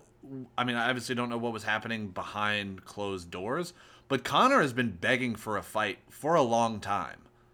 For a long time. And the UFC hasn't booked him. We wasn't in the testing pool until recently. Correct, but but th- but then USADA came out and said like, well, the UFC is trying to swindle Connor through our system, but they didn't even attempt to book Connor at all. Like they didn't tr- they didn't try to waive him like they did with Brock Lesnar. Like they didn't try to do any of that with Connor. So I don't I don't understand where that statement Yeah. from USADA came from. That was very odd. So I wonder what type of conversations happened behind closed doors. Um, but yeah, I mean, I don't know when that voicemail got sent in. It was probably like right after they announced. Yeah, it was like right. This is October 11th. Okay, so like the day, like the day after they announced that, they did then announce like they are hiring another, a different company, who was apparently run by the guy who interrogated Saddam Hussein. Yeah, so I don't think it's a different company. They're hiring that guy to administer the program. Oh, it's, it's just him by himself. It's Uh, not. not, by himself. I think he's just in ch- charge. He's now. What what the the problem is is this, and, and to, to to piggyback off what you were saying, and and to circle back to what something Catfish said, which is. The whole point was to have an independent arbitrator, a third party doing the testing. They couldn't have hired them to do something other than what they did. yeah. They could have hired someone else to do it, the same job but differently. But Yeah. USADA was doing the the anti-doping program for the Olympics for years and did it the same way. They Yeah. they hired that company, but to that point, like the fighters didn't get a say in any of it. Yeah. like all all, all that good stuff. They didn't have a seat at the table. Um, Which is a problem. For yeah, Sure. And the problem now is it's a different problem. Yeah. Is that the the guy they hired? It, it's in house. He's now an employee of the UFC. Yeah. It's almost like Novitzky, Yeah. where like Novitzky, he's an employee of the UFC, but he wasn't working for USADA. Also, I mean, I think he did in the kinda like past. the. He was kind of like the middleman. middleman. Yeah. So like, he was just sort of in charge of overseeing that implementation of the program or something like that. Basically, they're hiring this guy. I think his name is George something. Let's call him George. But the the guy that interrogated Saddam Hussein, he uh, is is in charge of, of doing the anti doping program. I think. Okay, that's Um, odd. It is odd. What is also odd is that it's apparently been uncovered that he's he trains at ATT. Yes, I did hear that as well. That's a fucking big conflict of interest, dude. Like, yeah. that is so that is so Yeah. problematic. I think I think the the biggest problem with USADA that I found was the whole you have to update your whereabouts 24/7 and if you don't and we try to find you and you're not where you say you are that counts as a failed test and they gave you like 3 strikes Yeah. in a calendar year whatever but like I didn't I didn't like I understand the whole point of having it be random Yeah. but I think the yeah, like the unevenness of how many people got tested like Yuri getting tested 60 times in a month like insane. And Jon Jones like almost never gets tested anymore like it was it was definitely problematic I do think that they did a great job of cleaning up the sport yeah, I do think once because like when USADA first came along people were getting popped quite a bit yeah, um, and then either the athletes got better at learning how to beat their system, or they clean, or they did their job and actually cleaned up the sport. I like to think the latter. I think so too. Because I think we saw bodies change. Yeah, Yeah, a lot of them. Like, like just athletes in general, like perfect example, Johnny Hendricks, like his body Oh my God. changed. Oh. Alistair Overeem, his body changed. Fucking JDS, like yeah, there was a lot of people that just mostly Brazilians. Uh, yeah. What's funny though, you bring up JDS and Brazilians because I was thinking when he was talking about the supplement company, I remember this interview. I remember I remember JDS got popped from USADA when he was supposed to fight Francis Ngannou the first time. They eventually did fight, but he was scheduled one time. It was the it was like a few months before Francis ended up fighting Overeem. he got popped by USADA, and when he came back on Ariel's show, I think his comeback fight was like Blagoy Ivanov or some shit, and he was like saying he was like they're taking away the supplements. He's like, if uh, I, I cannot take anything for fear it's tainted or whatever. When he was talking about the, the list of tainted supplements, but he was like, if all the all the workouts we do, all the protein I need, I would have to eat six chickens. like, he went on this rant that like made no sense to me. Yeah, I, I think I think another problem that I found with USADA was the suspensions that were handed out. yeah, Um, yeah. Keep especially with the the, the the they don't get paid if they don't fight. Keeping guys on the show for two years. And, Yeah. like people can't fight and they can't go make a living elsewhere. Yeah. that's so shitty. yeah, and I, I mean, I, I understand you need to punish them for failing the drug tests, but I feel like, hey, during your next camp, we're gonna test like you're you can't do this fight. Maybe maybe three months, six months, sit out, whatever, and then in order for you to get your next fight signed, you have to pass three drug tests, and then during your next camp, we're gonna drug test you every day for the whole camp for the entire two months leading up to the fight to ensure Yeah. that you're clean. Uh, I, I think is a would have been sufficed, like because some of these people sat out two years while they were disputing it, and then like, oh yeah, it was a tainted supplement. Yeah. Well, thanks, I guess. Yeah. And then you saw didn't have to then like say like we fucked up. Here's the amount of money you would have made in the last two years if you would have fought. They're just like, oh, we fucked up. Sorry. Good luck in the future. Like, Yeah. I didn't love that part of the program either, but I do think USADA did do a, a pretty good job for the most part. Yeah, there, I think there was more good than bad, but there was a Right. there's a, enough of a bad that that needs to be talked about. You Yeah. know, and like And I do think Vitor Belfort's going to come back and win the welterweight title or, welterweight, or middleweight, whatever. Middleweight, yeah. fucking dude, like yeah, that whole conflict of interest thing was Yeah. weird. Um, I I do think. I mean, the commission's test, but they're not nearly as stringent with the stuff. So yeah, Chael used to call it an IQ test. Yeah. it was an IQ test. Yeah, yeah. So uh, I am curious to see how this new guy does things and what happens next year. Um, yeah, it's, it's an interesting time. Yeah. Another thing that uh, was shitty about USADA that I just remembered, we're thinking about all the times that people got popped. You probably don't remember this. I do because I have a weird memory, but Lyoto Machida got popped one time.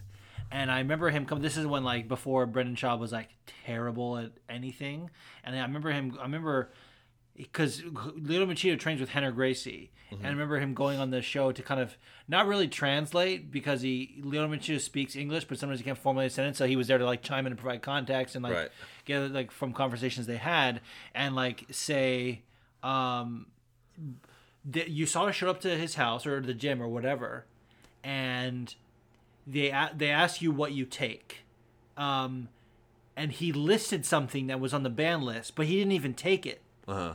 they didn't find it in the sample, but because he says that he take he took it, they they ban- they popped him. Really, I don't remember that. It was wild. It was I remember calling like keto eight or something, something with keto in the name. It was some weird thing where I was like, hmm, that's shitty. Yeah. and I was like, they they should be in charge of like what you put in your body and like you should know, but like it, it like because they didn't find in the test, but they still popped him. You're now encouraging people to lie. yeah, You're now saying like, oh, like when they say like, oh, we're making an example of people by punishing them. Well, the example you set there is a precedent that oh, if I admit that I've taken something, you know, I should just hope it's not in the sample or whatever. Yeah. Like. It's it's it's a fucking back backwards bass backwards thing. Yeah. And like, people can't have surgeries and recover. Like, there's some things that should be taken for recovery. Like that's why Connor's on the Yeah. pool. I'm not like defending Connor. Like Yeah. I think he's probably on it longer than he needed to be. But like Yeah. um, Yeah, I, I think the whole out of competition thing is Yeah. is weird. Like I I mean I don't know the science behind like steroids or that kind of stuff. Like if if you get off of it and it's still it's not if, you're off of it long enough that it's out of your system, are you still getting benefits from it? I don't I don't know the science behind it, but the idea of like I'm not fighting, I don't have a plan to fight. I can't go take a drug that's legal yeah, like, it, Right. like this drug is not illegal. Like, I'm not taking cocaine. I'm not taking heroin. Like, I'm taking Yeah. something that is legal. But you said I'm not allowed to. But I'm not even working. Like, I'm Yeah. just hanging out and in my that's basement. the like, that's, that's, the whole thing where like they're not independent contractors. right, right, yeah. And actually, I think that's a good segue to play the next question All right, because let's hear it. uh, this is when. Um, uh, yep. Okay. I think he talks a little bit about the steroids because they're talking about the cycling and things like that. We talked about it a little bit on, on our call. So Hey, Kitty Juice, it's the enemy catfish. Yo, motherfucker, for one, the catfish is back. I got banned from Blue Sky. Punk curmudgeon is fucking dead. But the MMA catfish is born again, bitches. Uh, props to Usman. Uh, definitely lost, I'm surprised he didn't lose in the first round. So, good showing. I'll give him that. Super sad over Volk. Man, I had some Volkomania coursing through my fucking dick. But, uh, you know, I did expect that Islam would actually win. And sad to see Volk get his fucking shit pushed in like that. But, uh, wow, props to Islam. But the real reason I called, the biggest reason I called, is USADA is not even over. And Jon Jones has already done so many fucking roids that he ripped his fucking pec off his fucking chest, which is exactly what happens when you do too many steroids too fast because your muscles grow super big, but where they connect to the rest of your body does not get any stronger. The secret is a bunch of fucking steroids and then cycle and work out like a madman and build up the rest of your fucking body. Otherwise, you end up like the Ultimate Warrior with a torn, torn pec. You end up like Scott Steiner with a torn pec. You end up like Triple H with his fucking quad ripped off his fucking leg. You end up with torn biceps. All super common injuries amongst steroid users for the exact reason I've already outlined. And Jon Jones is fucking roided up to the gills already, and it fucking sucks that we didn't get to see him go in there and just fuck Stipe up like fucking no tomorrow, man. God damn it. That dumb motherfucker really fucked us over. Fuck him. I am so fucking disappointed. Uh, and I'm also super disappointed that T Cross isn't on Instagram because I really was enjoying the stand up. I need to know where the fuck he's at. Come to Blue Sky. Uh, shoot me the Twitter. I'll start fucking getting on Twitter just to see T Cross stand up because I think he said last time he's back on Twitter. I don't know. But I need some motherfucking T Cross stand up in my life. Make another fucking IG account, dude. What the fuck? And stop diddling little kids and then you wouldn't get reported. Yeah. Uh huh. See? Anyhow, woo! Hope you're doing good. Love you both. And I will talk to you later. FMP for life, motherfucker! uh, again, a lot to unpack there with That, that. that energy is just unmatched. yeah, like- unmatched. How how old is is he? Do you know? Older than both of us. How do you have that energy? Yeah, I, by fucking he mountain bike. You know, like he's also he's in Colorado. He's two hours behind us. I remember I texted him at like seven a.m. or something, expecting him to like receive it later, and he responded right away. I was like, "What the fuck is this guy doing awake?" yeah, that, that energy is like I had that energy when I was like 16. I do I don't have that in Yeah. me anymore. That's that's insane. yeah, Good for you. fucking love that. Uh, I wanted to talk about what was the, what was the fucking Yeah, a lot to unpack there. Oh, Fuck Jon Jones. the I comment. Fuck Jon Jones. We'll get to that in a second. The comedy. Yeah, you are you posting clips on Twitter? Because I'm I'm not. I Twitter haven't much I these haven't much because so when I first started doing comedy, um I I really didn't want to repeat jokes. I really didn't. Yeah. I was trying my best not to. And I saw a lot of people saying like the same jokes at the same open mics week after week Yeah. after week after week after week. And I've talked to some people that have been doing it a long time and they've said like obviously open mics are for you to work on your stuff, but you do need to have like a really tight set, whether it be 5, 10, 15, for when you get on these shows. Like tonight, I'm in Manhattan at a, a comedy Yeah, club dude. in New York, and then next week in Atlantic City. Like, you need to have a tight set. So, what I've done over the last couple months is take the jokes that I've really liked from my first six months and just refine them, repeat them a lot to get them better, get them tighter, um, add new tags if I think of something. So I haven't really written a ton more new stuff because I've been repeating a lot of the same jokes to try to get them better so I can have a tight set for when I go on these bigger shows. So I haven't posted clips in a while.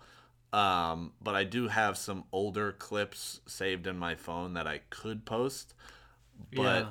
the problem with my older jokes is I don't like them anymore. like I'm getting a lot better personally. Like that, I feel like the the jokes that I wrote that I'm starting to repeat now are are towards the end. So I'm I'm getting uh, a lot better with my newer material. Um, but yeah, I, I do have some old clips that I that I could be posting. Um, where does he live? Colorado. Oh, right, you did just say that. Yeah. Yeah, yeah. I, I will probably be in Colorado doing comedy in like 2050. Yeah, dude. Uh, I was just I was gonna say I'll post some. I'll post some to the Instagram.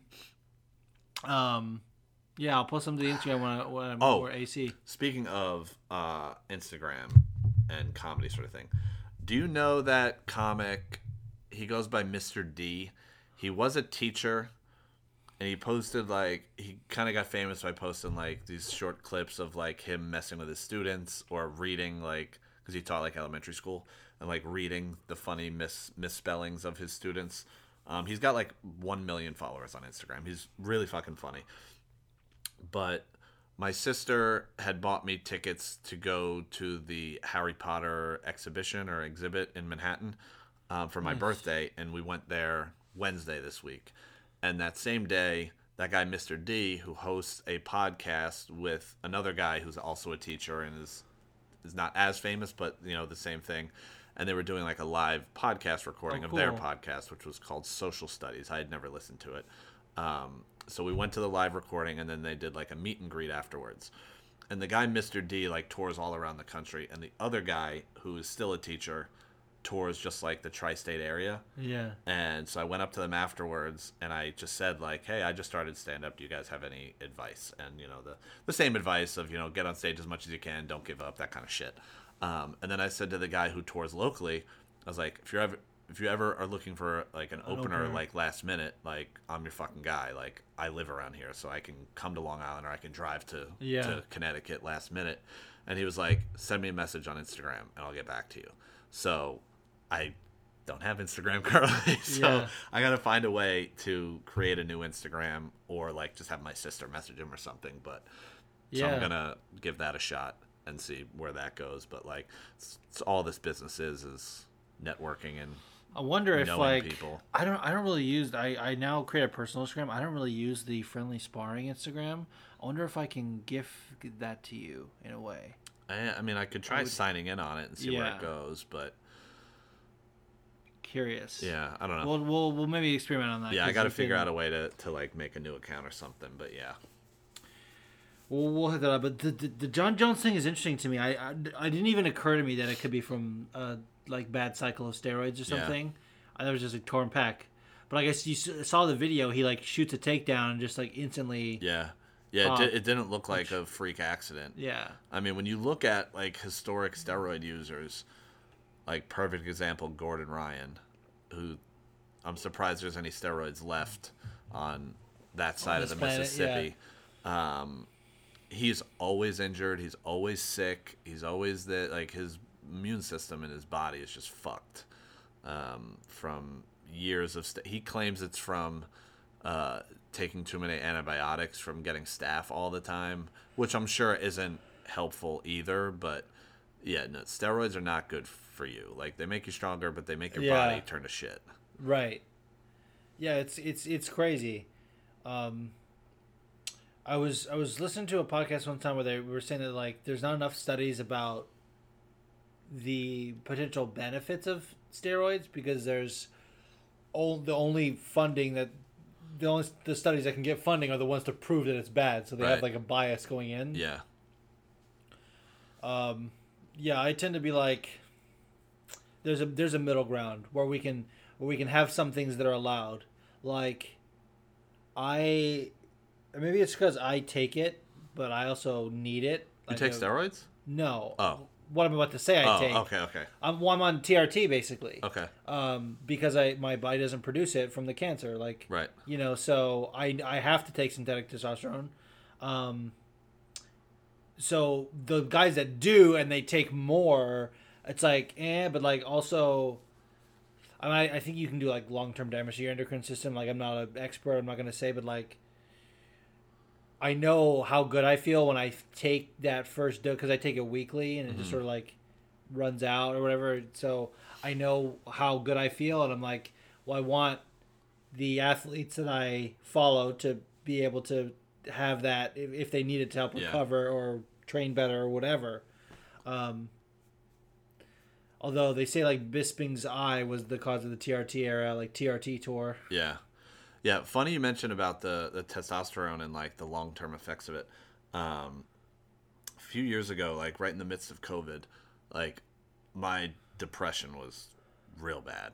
I mean, me and you had some private conversation. It was not good. Yeah, And I was talking to my one friend Sal, who have you met Sal? I don't think I have. It's Okay. funny that you mentioned that. Um, uh, Natalie, who you met at, at Rumson, um, her brother's name is Sal, and we used to work together. Oh, that is So fun. like we felt like we we didn't meet through him. We met later, and we're like, oh wait, you know Sal. So Yeah. but go ahead. So he, um, my friend Sal, I was talking to him about it one day, and he was like, "Dude, like I've never felt your level of whatever, but like I went and you know was doing some research about the way I was feeling, and I decided to get my testosterone tested, and it turns out I had low T, and I've started taking testosterone." From this company and whatever, and it's like a subscription service, and I forget if it was a pill. I forget exactly how he takes it. Um, so he's like, you know, it's I feel a million percent better just mentally, and I'm, like he goes to the gym a lot, and like it's helping me get stronger, whatever. It's like all this this extra stuff. So I was like, all right, let me look into this, and and essentially this website that he was buying from said like, if you start taking testosterone, you're gonna feel a lot better, but if you eventually stop taking it, you're gonna feel worse than you did beforehand and it's like a monthly subscription. I forget how much it was, but like I'm not rolling in dough. Like Yeah, I'm like, and it um, it wasn't like twenty bucks a month. Like it was like two hundred bucks a month. I'm like, I can't afford that. And he was like, well, if you're feeling suicidal, like it's either two hundred bucks a month or you're gonna die. Like, kind of feels like a good investment. And I'm like, yeah, but like every month for the rest of my life, like that, Right. that's just not sustainable either. He's like, well, the rest of your life might be two months if you don't start doing this. I'm like, I get your point, but like, I didn't end up doing it, and you know, I'm in my, you know, I still go to my my therapist once a week, and Yeah. I do feel a lot better, but I'm not taking testosterone. I haven't Yeah. gotten it tested. Um, Well, I recommend getting but yeah, tested because if yeah. you can get a, a prescription, I don't know. That that's one thing I do worry about too because I do need this for the rest of my life. yeah, Um, like regardless of what they said about feeling better or worse, like I, you know, your body needs it. Yeah. And I don't produce it. Like Right. I have to have this, and like, um, the when I first had the need for it, I was with my insurance was like Cigna at, at my old job, and um, How does that work when you get a new job and get new insurance? Is that considered like a pre-existing condition because you're getting a new insurance provider? No, they, they it's covered. I mean, Okay. I, I I think well, some insurances do cover pre-existing conditions. I think what they what they want to avoid is people like having stuff getting the inj- insurance after the fact. Right. But like this is something that's like a medical need that like I have a prescription for. Um, but the they I, I wanted the kind they have they have a kind where it's like an EpiPen, like you just sort of like Right. you know, inject yourself like that. And they Cigna didn't approve that. What they did approve was like I literally felt like I was a druggie. I had to draw it from a vial with a syringe, mm-hmm. and like I felt like I was doing it wrong, and like I, I had it was a whole process. I had to get the swabs. I had to like uh, like the uh, not swabs, the uh, alcohol pads, the the pad To like clean the area. Clean, clean, clean the area. Draw out the thing. You know, inject myself. oh, it's bleeding. Let me put a cotton ball on there and then get a band aid. Uh, let me do that. And I have to dispose the needle, dispose.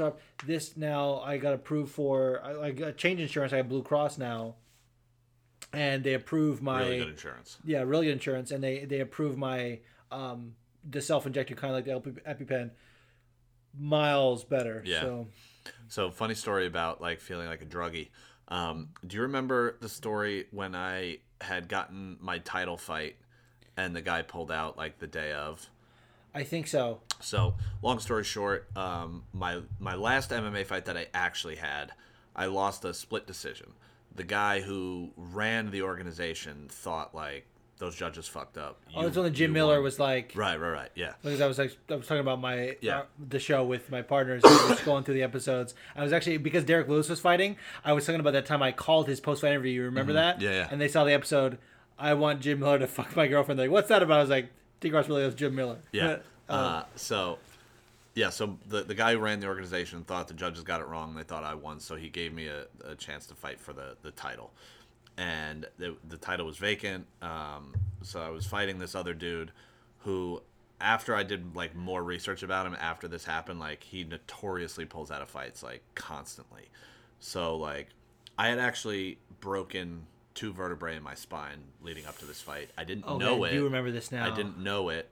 So I got I made it to the fight. I had a fucking brutal weight cut because I couldn't run because my back was in such sh- shambles. I was getting my Which hands is also why you have no sympathy when people miss weight. Right.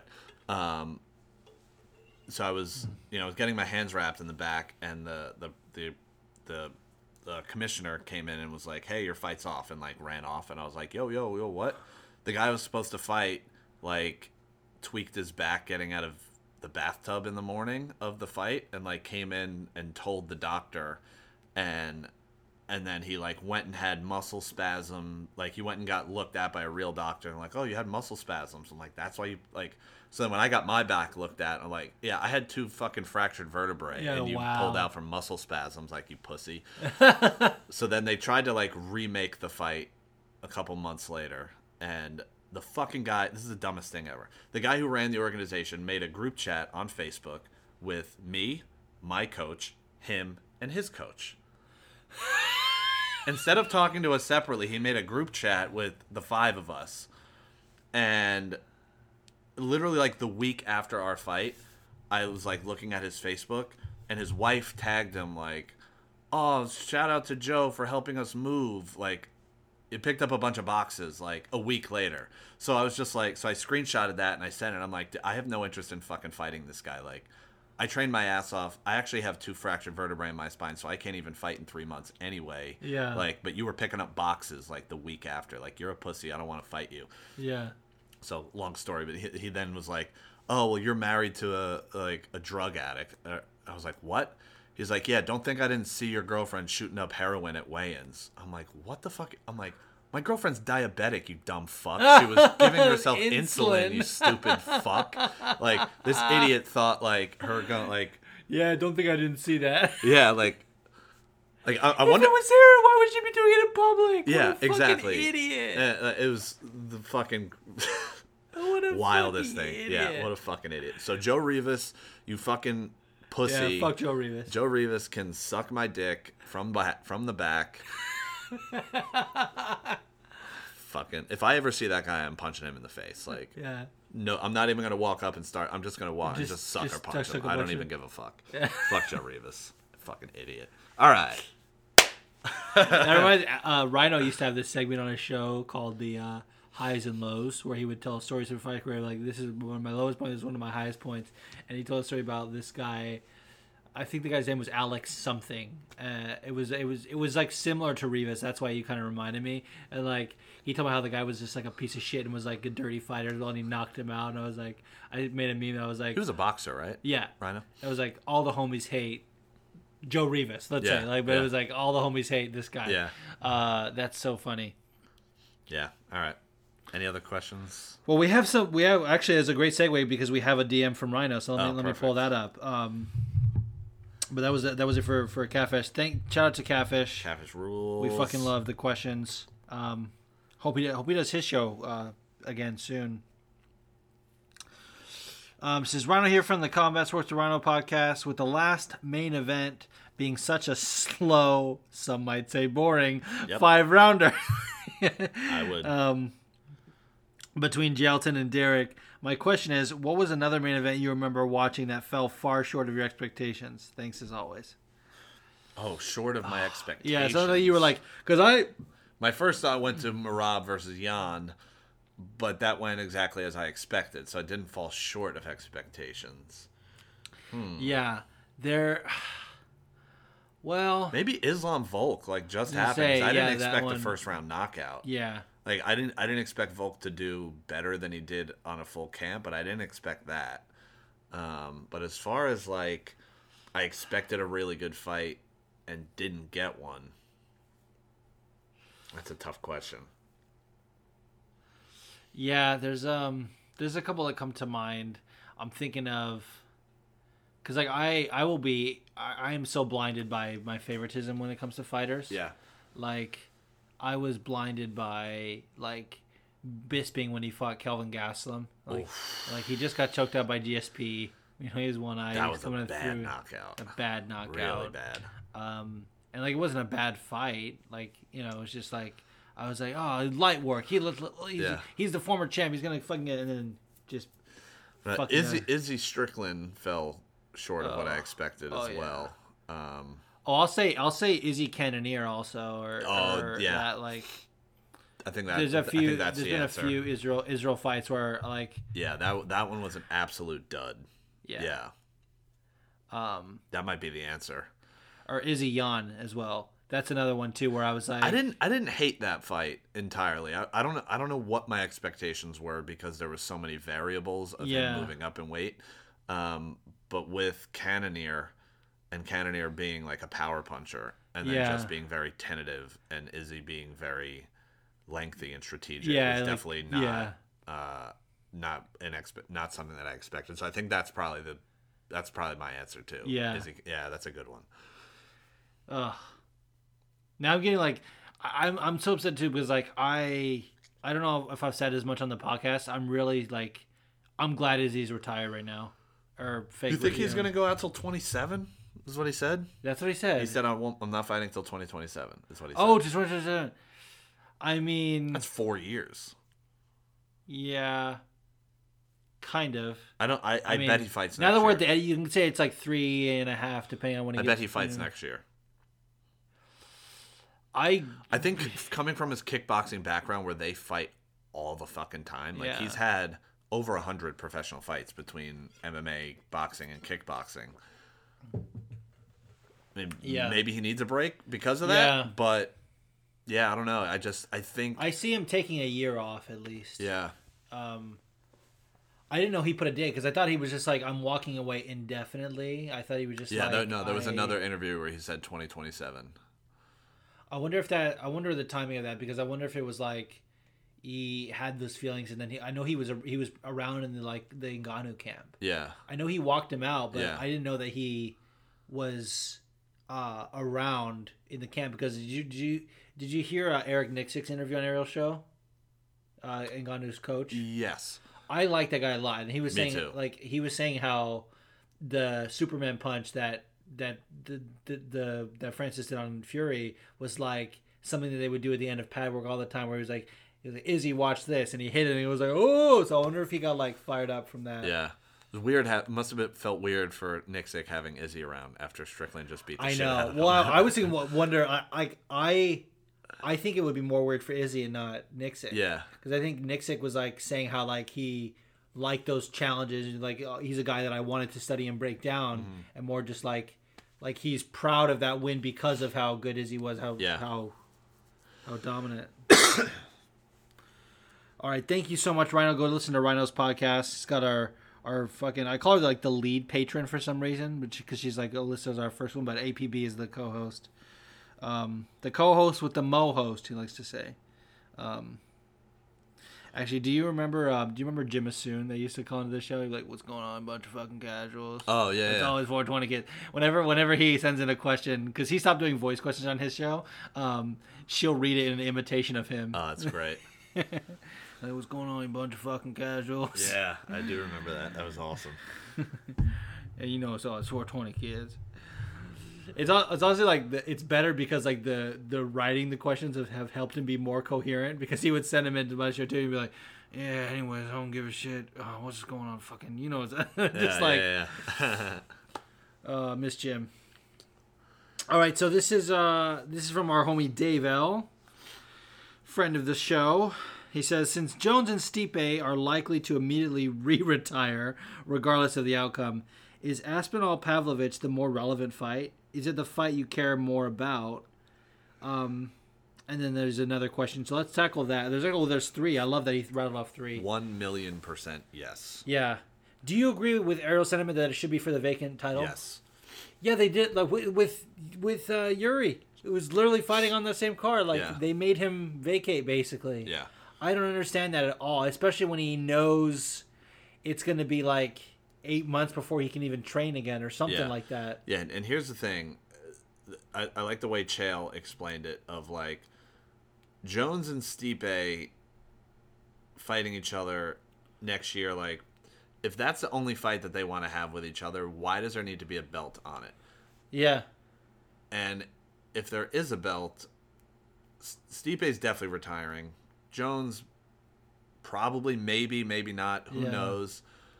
But if they retire, then this fight is whoever wins this fight is just going to get. And then Yeah. Jones isn't going to fight for another year.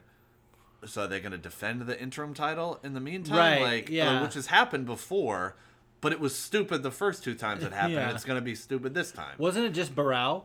No, Whitaker did too before, because he he fought.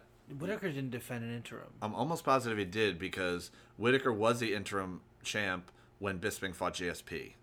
Right. The, And the, then- the time was he was the interim champ when Bisping fought GSP. GSP won the real title, then vacated. He was promoted to real champ, and then they had another interim fight with Izzy and Gastelum because Robert couldn't Right. make it. I could have sworn he defended the interim. Let's see. I'm gonna while you're doing that, I'm gonna Google UFC interim title defenses. No, you're right. He won the interim against Yoel, Yeah, I was there at that fight. and then later promoted to undisputed. Yeah, you're right. Well, I feel like it happened another time. Barão Renan- definitely. Renan Barão was the only Barão UFC had- interim champion to defend the interim championship okay. multiple times. Yeah, I think he defended it twice. Once against Michael McDonald, once against Eddie Wineland. He Yeah. was later promoted to undisputed. Um, Another guy that fell off when USADA came around. yeah. Oh, that was that was like the biggest fall from grace. Yeah. That was literally like went from winning 30 fights in a row to winning to losing six of his last seven or something yeah, like that. it was so bad too. Yeah. and it was like Dana at one point was calling him like the Floyd Mayweather of MMA or something. Yeah. He was like, he doesn't get enough credit for what he does, and like saying his run though was like when he first was coming up was fucking unbelievable. He was unbelievable to watch. Uh, yeah, The first UFC event I ever went to was him versus Faber nice, at the Prudential Center in Jersey. nice. Yeah. That's fucking awesome. But yes, a thousand percent. Uh, I care more about Sergey and Yeah. Tom because, like, even if Jones and Steve was happening, like, I haven't cared much about it. This like five, six, seven years ago would have been the biggest fight that I Yeah. gave a shit about. Oh, yeah. Now it's like two guys past their prime. I mean, Jones obviously looks great at heavyweight as far as we've seen. Yeah, And Stipe, the last time we saw him two fucking years ago, he got assaulted. yeah, assaulted. Like Francis should be in prison for that follow up shot. Yeah, dude. Like, it, I never thought of it until you said that. uh, What Chael said. It almost makes the case where like the belt shouldn't have been on the line in the first place. Yeah. Like that should be normalized. Like when when Francis fought Tyson, his belts weren't on the line. Right. Like, but it was a. It wasn't an exhibition. It was a legitimate pro boxing match. Yeah. Like it feels like that should happen more often. Yeah. Like kind of how I mean this is different because he was going up, but like when Anderson Silva used to go up and fight like James Irvin and Francis uh, Stephan Bonnar, um, I was say Francis Bonnar, because I was thinking Forrest Griffin and kind of Yeah. just melded those two. Uh, yeah, like if Jones and Stipe want to fight, let them fight without a belt. I Yeah, agree, they don't need especially the if they're saying retire. And even like what's wild too is that like I don't know if you remember Tom Aspinall on Ariel's show, him saying like, "Oh, did you ever think you were gonna fight Pavlovich?" And he was like, "Well, now that the cat's out of the bag, I can say the UFC were pretty sure that no matter the winner, that they were gonna retire." And that they were planning on doing me and Pavlovich later on for the vacant Yeah. anyway. Yeah. So And I was like, and like what sucks is like I know with a full camp, Aspinall would do terrible things to Sergey Pavlovich. yeah, But he's he's still the betting favorite. he's still it really. yeah, yeah. It's very close, but it was like minus one ten or something. Very Mm. close. But uh, yeah, I I don't I'm worried for him. Yeah. Like, but I love I loved his comment. I, I got chills hearing him talk about it on on that interview because on the MMA. He's one of my favorite interviews that He's that, great. that Ariel does because like Tom likes to fuck with him. Yeah, Like, yeah, I guess like yeah, didn't really want to be here, but I guess I have to. Like, Yeah, I am. Like, yeah, yeah. Like, such downplays it. It's great. I love it. Yeah, and it's not like in a rude way. Yeah, like yeah. you can tell he's like taking the piss. I love that. I love when he was like, "Oh, don't you wish you had it on a full opportunity?" He's like, "It doesn't matter. My mentor, Michael Bisping, to the day, same thing was on a movie set." And like the like remembering that feeling because you were talking about your first UFC event. That was mine, UFC 199. Yeah. Like, oh, I so fucking wish I could be there in, in some ways, but I fucking Yeah. hate the Garden. Which is why I'm not going to a Rangers game and I'm going to the Devils. Why do game. you hate the Garden? I hate it so fucking much. Why? Fir- First of all, it's just so like the prestige is like for nothing. It's just like a regular arena for me. Like it's just whatever. It's the And world's most fucking famous expensive. arena. Yeah, but for what? And like they don't have any food for me. Like they they're they're literally like I went on their website um about like because I went to for UFC 217 my, uh, Bisping versus GSP and uh, Best night of my they life. had great um worst night of mine. uh, what's it called?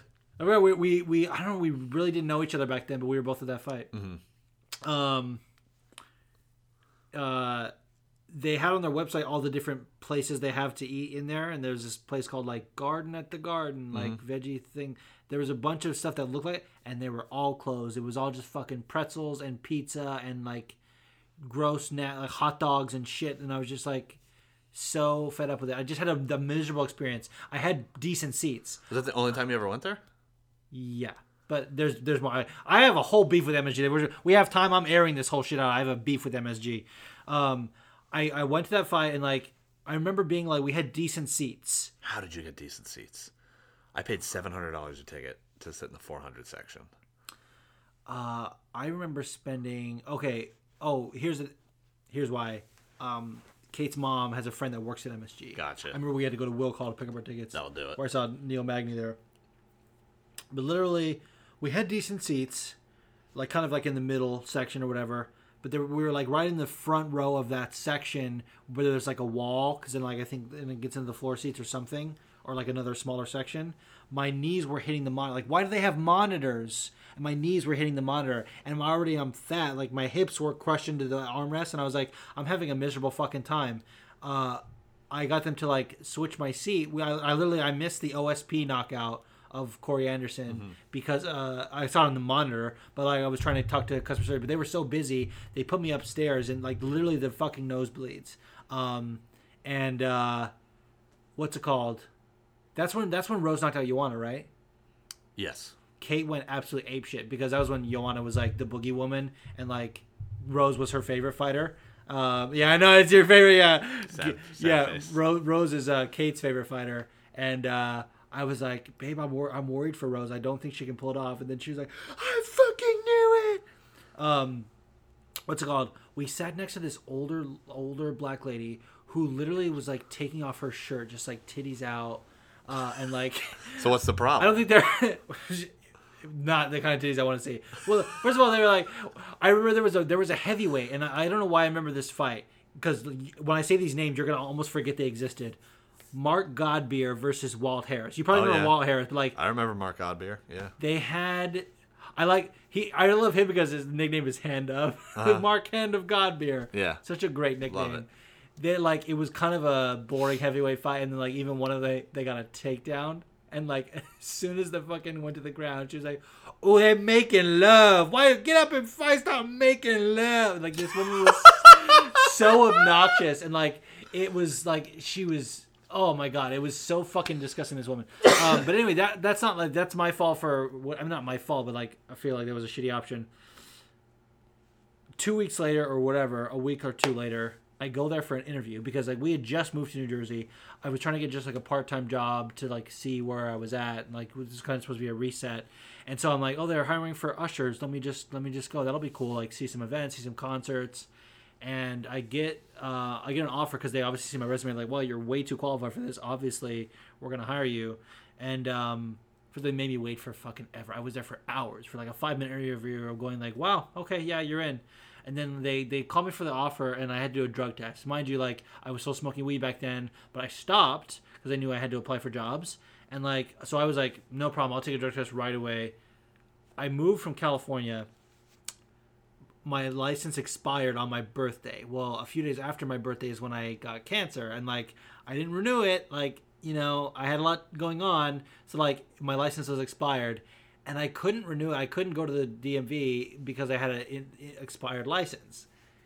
And and so I, I explained that, and I explained that the lab wouldn't take that as my identification, which sucks. It's like it's to prove it's you. Just because it's expired doesn't mean it's not me with my name and face on Yeah, there. Yeah, I hate that. Too. It's so too. dumb. And then like, and so like I called MSG to explain and see if they could work something. out. like, well, then we're gonna have to rescind our offer.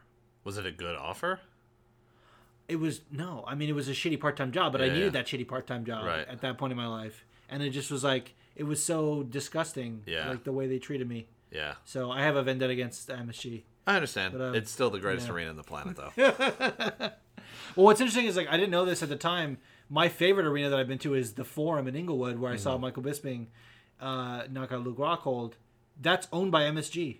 oh, is it really? I didn't know. It's like it's like Madison Square Garden Holdings or whatever. It's like their whole thing. Who knew? I Mm. Yeah, you know. I but- I have such a special place in my heart for I the know you MSG because I've been going to Ranger games my entire life. Uh, I hockey, go to Billy Joel a couple hockey times. is my I'm favorite jealous. sport. I've seen Billy Joel there eight times. Uh, I have such a special place, in, and also because of UFC 217. And Yeah. I don't know if I've ever told you this story, but when UFC 217 happened, I like I was dating a girl before that, and she had a daughter also, uh, but she was like a very young, Yeah. like a year and a half when I started dating her. oh wow.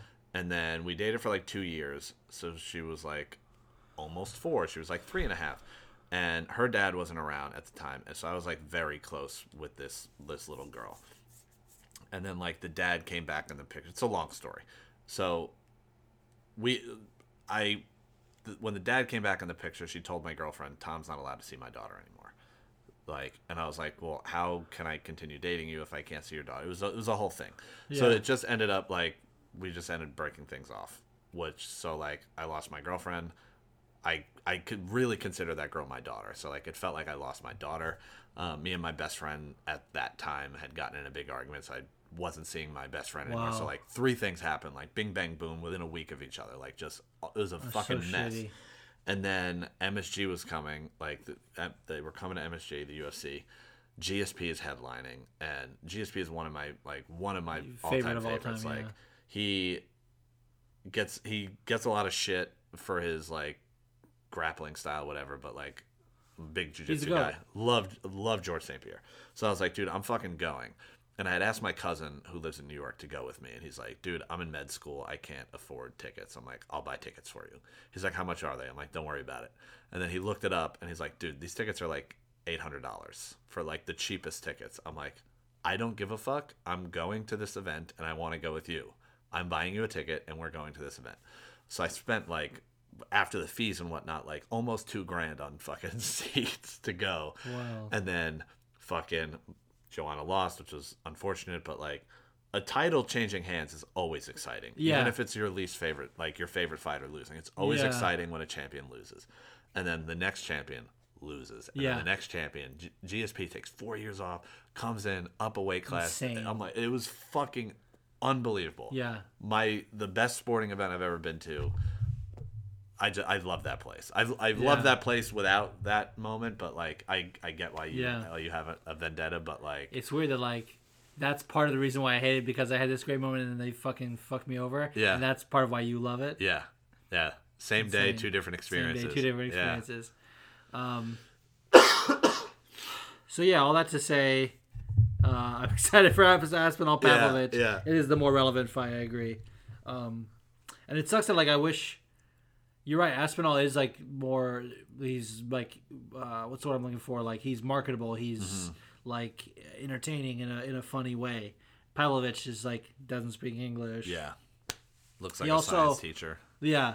Um, well, like a Jack science Yeah. teacher. Yeah. Um, you don't probably don't know this from Twitter. Someone made this fucking, uh, someone made this fucking meme of him that he didn't understand because it was in English and he shared and it was like kind of problematic because they were like, it was like reasons why Pavlovich is great and it was some fucking incel trolling and like one of the things he, uh, he did was like white he put like white supremacy and then like in parentheses it was like knocked out Derrick Lewis or something. It was really really fucked up and he shared it because they fucking it's like how the trolls get Bisping when they get him to like read out Oh name my like god! Uh, Did you see the one where? Alt F4 Oh my god! you Oh. fucked it up you dickhead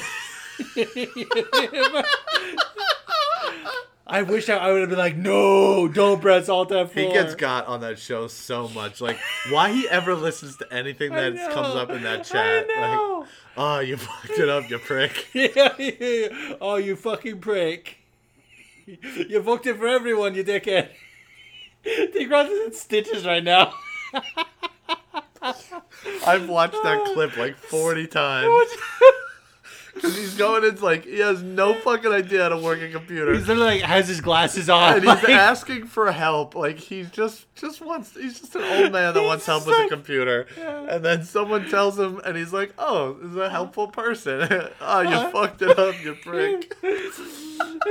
if for anyone listening don't know, he's trying to pull up a stream of something, and like Alt F4 closes out the window you're in. So he's trying to pull it up, trying to figure out how to sync everything, and they're like, "Why is it not syncing?" And they're like, "So he sees in the chat, press Alt F4." Oh, okay, closes out. He's like, "Oh, you fucking prick!" Oh, you fucked it up, you prick. Oh man, brilliant stuff.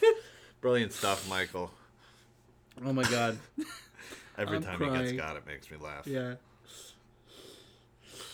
All right, so that was number one. Thank you, Dave, for that question. He's got number two. Says if if Pereira wins, would you like to see him fight Izzy at 205? Are you done with it? I'm dude. I'm so done. Yeah, I've had enough. I've had enough. Yeah. I especially I'm done with Izzy at 205 in general. Yeah. But then especially I'm done with that series. Yeah, yeah, Like- I've had enough of it. Uh, I don't agree with Izzy that like oh because I beat him the one time that now like I don't Yeah. need to do it. But like he beat you me- four times.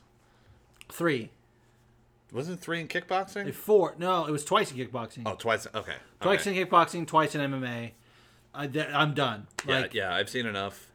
Um, And like I do get Izzy's logic to an extent because like he was winning the first fight, bad decision. He was winning the second fight, got caught.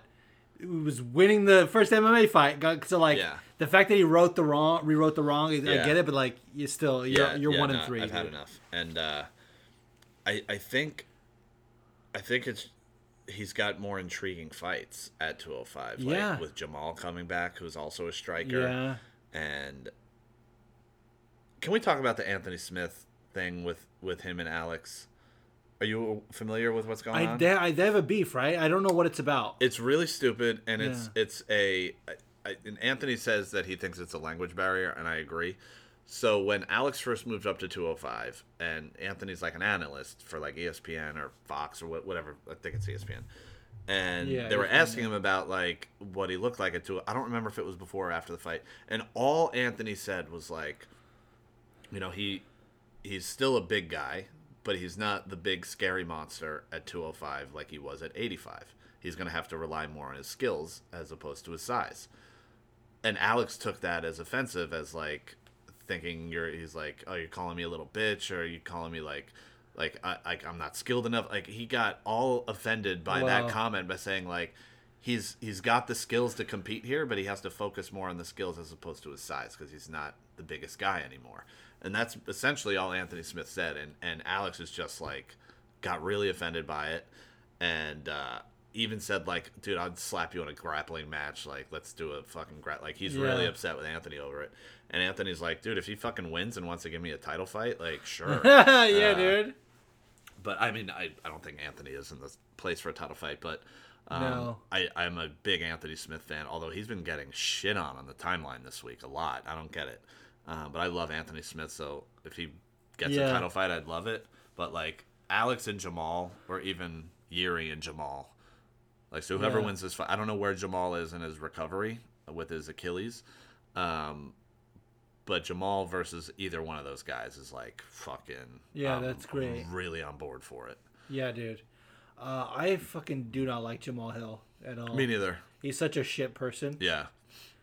He's an exciting fighter to an extent. Yeah. Like there's Yeah, I like watching him fight, but him versus uh, Alex or Yuri. I really want to do the Yuri one. I think it's because I'm more of a fan of Yuri, but like I do want to say though that like the clips that I watch of Jamal from his YouTube channel, which has only been when he's talking about Ariel, yeah.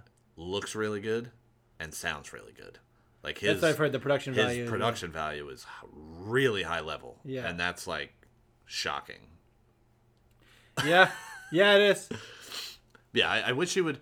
He like he talks shit about Ariel, and Ariel's like he where he says shit like, "Oh, Ariel won't talk like this to other fighters." Like, why don't you talk like this to other fighters? You only talk like this to Ariel. Yeah.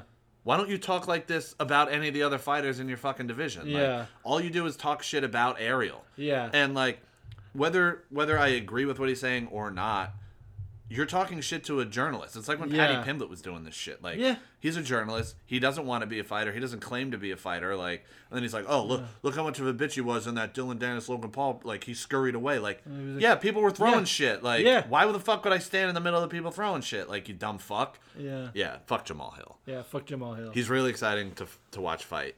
But yeah, he's annoying as fuck. annoying as shit. All right, so that was that. Was there a third part to There was a third. Oh. Uh, to, to well, there's the third. He kind of they're separate questions, but there's a third question. He said, if Yuri wins, which mythological beast would you like to, him to fight in the octagon with his katana? A Kraken. A Kraken. I want him to fight like a minotaur. Because like the Kraken is a like Minotaur like a the bullhead. It's like it's like it's like a man. I don't know if it has like horse legs or something. I don't think so because that would be a centaur. I think it's centaur. That's what I was thinking of. Yeah. I'd like to see him fight a centaur. too. centaur. Yeah. I would like to see him fight a fucking minotaur. It's like big fucking jacked man, but the head of a bull. Yeah. That I feel like actually would be insane. Be so insane. Yeah. I. Fuck, he's so wild. But I would like to see it fight. I would like it to be streamed on ESPN Plus or Fight Pass or whatever. Because Minotaur in, in in the myth, it's it's in a labyrinth. I want I want to see that. I don't want to see it in the octagon. Because he said in the octagon. Fuck it. Yeah. It can be at an arena. Maybe it maybe it's like transparent. Figure out how to put on a monitor or whatever. But you have to do it in a labyrinth. I wanted to fight like have little traps and puzzles along the way. He has to overcome, and at the end, it's a fucking minotaur, that. And he has to fight the labyrinth. Also, I'd like to see him fight a basilisk in the Chamber of Secrets yes, with the Sword of Gryffindor. with the sword of Gryffindor. you think you're? I think yours a Gryffindor, probably. Probably, yeah. Yeah, I would think so. yeah. He could also be a Hufflepuff because he's like really emotional. Yeah. Yeah. He's not a Ravenclaw though. Definitely not. Definitely not a Slytherin either. No, Jamal uh, Hill, that's a Jamal, Slytherin. that's a Slytherin. That's a Slytherin. That's a fucking dumbass Slytherin. Yeah. Is that it? Uh, yeah, that was it actually. Minotaur, that's a good one. Yeah, they could do it where like, okay, they could have it where like figure out put a camera on him or something where he has to do like maybe okay maybe it ends up in the octagon, but he has to go through a labyrinth to get there. Mm-hmm. Like he has to go through a labyrinth. That's the whole thing about the Minotaur. And like to me, Yuri And then in the, the, end of the labyrinth is the octagon. Exactly. where the Minotaur is. Yeah, Yeah. That's a good one. yeah, that's great. I fucking I would love that. Yeah. I like that a lot. All right, shall we preview next week's fights? Oh yeah, we forgot about that part. Yeah, you tried you tried to do it before the break. Yes, I did. Um, Because I actually really like this main card. yeah, main card's really good. Um, Because I want to see Diego Lopez versus Pat Sabatini. yeah, Like Diego gave Movsar Evloev a really hard time. really good. Yeah, he's a fucking monster. Really bad haircut, Yeah. but really good fighter. Um, well, it's like emo hair, isn't it? It's yeah, like yeah, it's, it's- really bad. it's like. oh, d- Does he have a picture anywhere? Um, I mean, we Are you can trying to figure out Pat Sabatini? Pat Sabatini's like a wrestler, of Philadelphia. Yeah, yeah, he's a local guy. Um, Diego Lopez.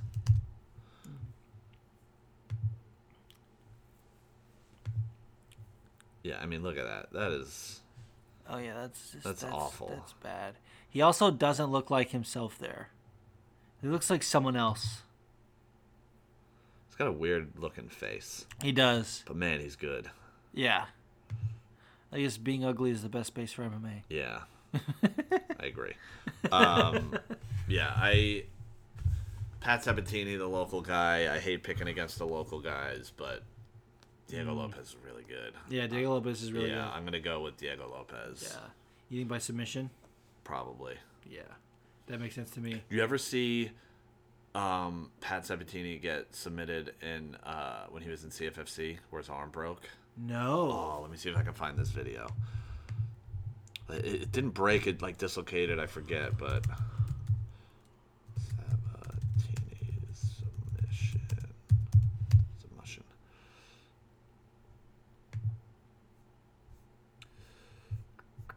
Let's find it on YouTube. Yeah, some dude had like a Kimura or something. It was a weird grip, and then he like verbally tapped, and the guy like let go and dropped, and then his arm was just like flailing. Yeah, it was really fucking gross. Ooh.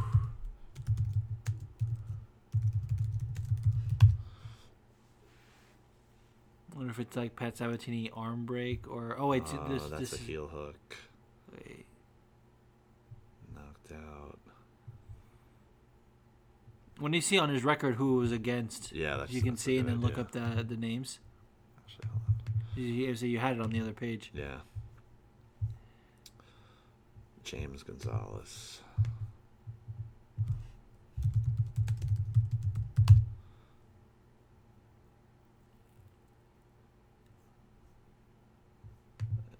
This one. The fucking YouTube ads. I fucking hate them. They started playing ads on fucking Yeah. Facebook videos now too, which drives me nuts. Do you remember that time we, we the last time I, I think it was either the last time or the time before that when we recorded here when the intro was just that fucking James Oh, Cross yeah. interview with the Bryce Mitchell clip and no one ever said shit about it. Oh yeah, here. Oh, Okay, here we go.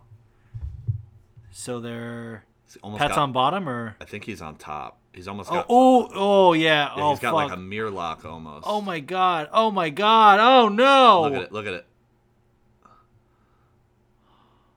That was a minute into round one. oh my god Yeah. Yeah, really gnarly. He's a tough son of a bitch.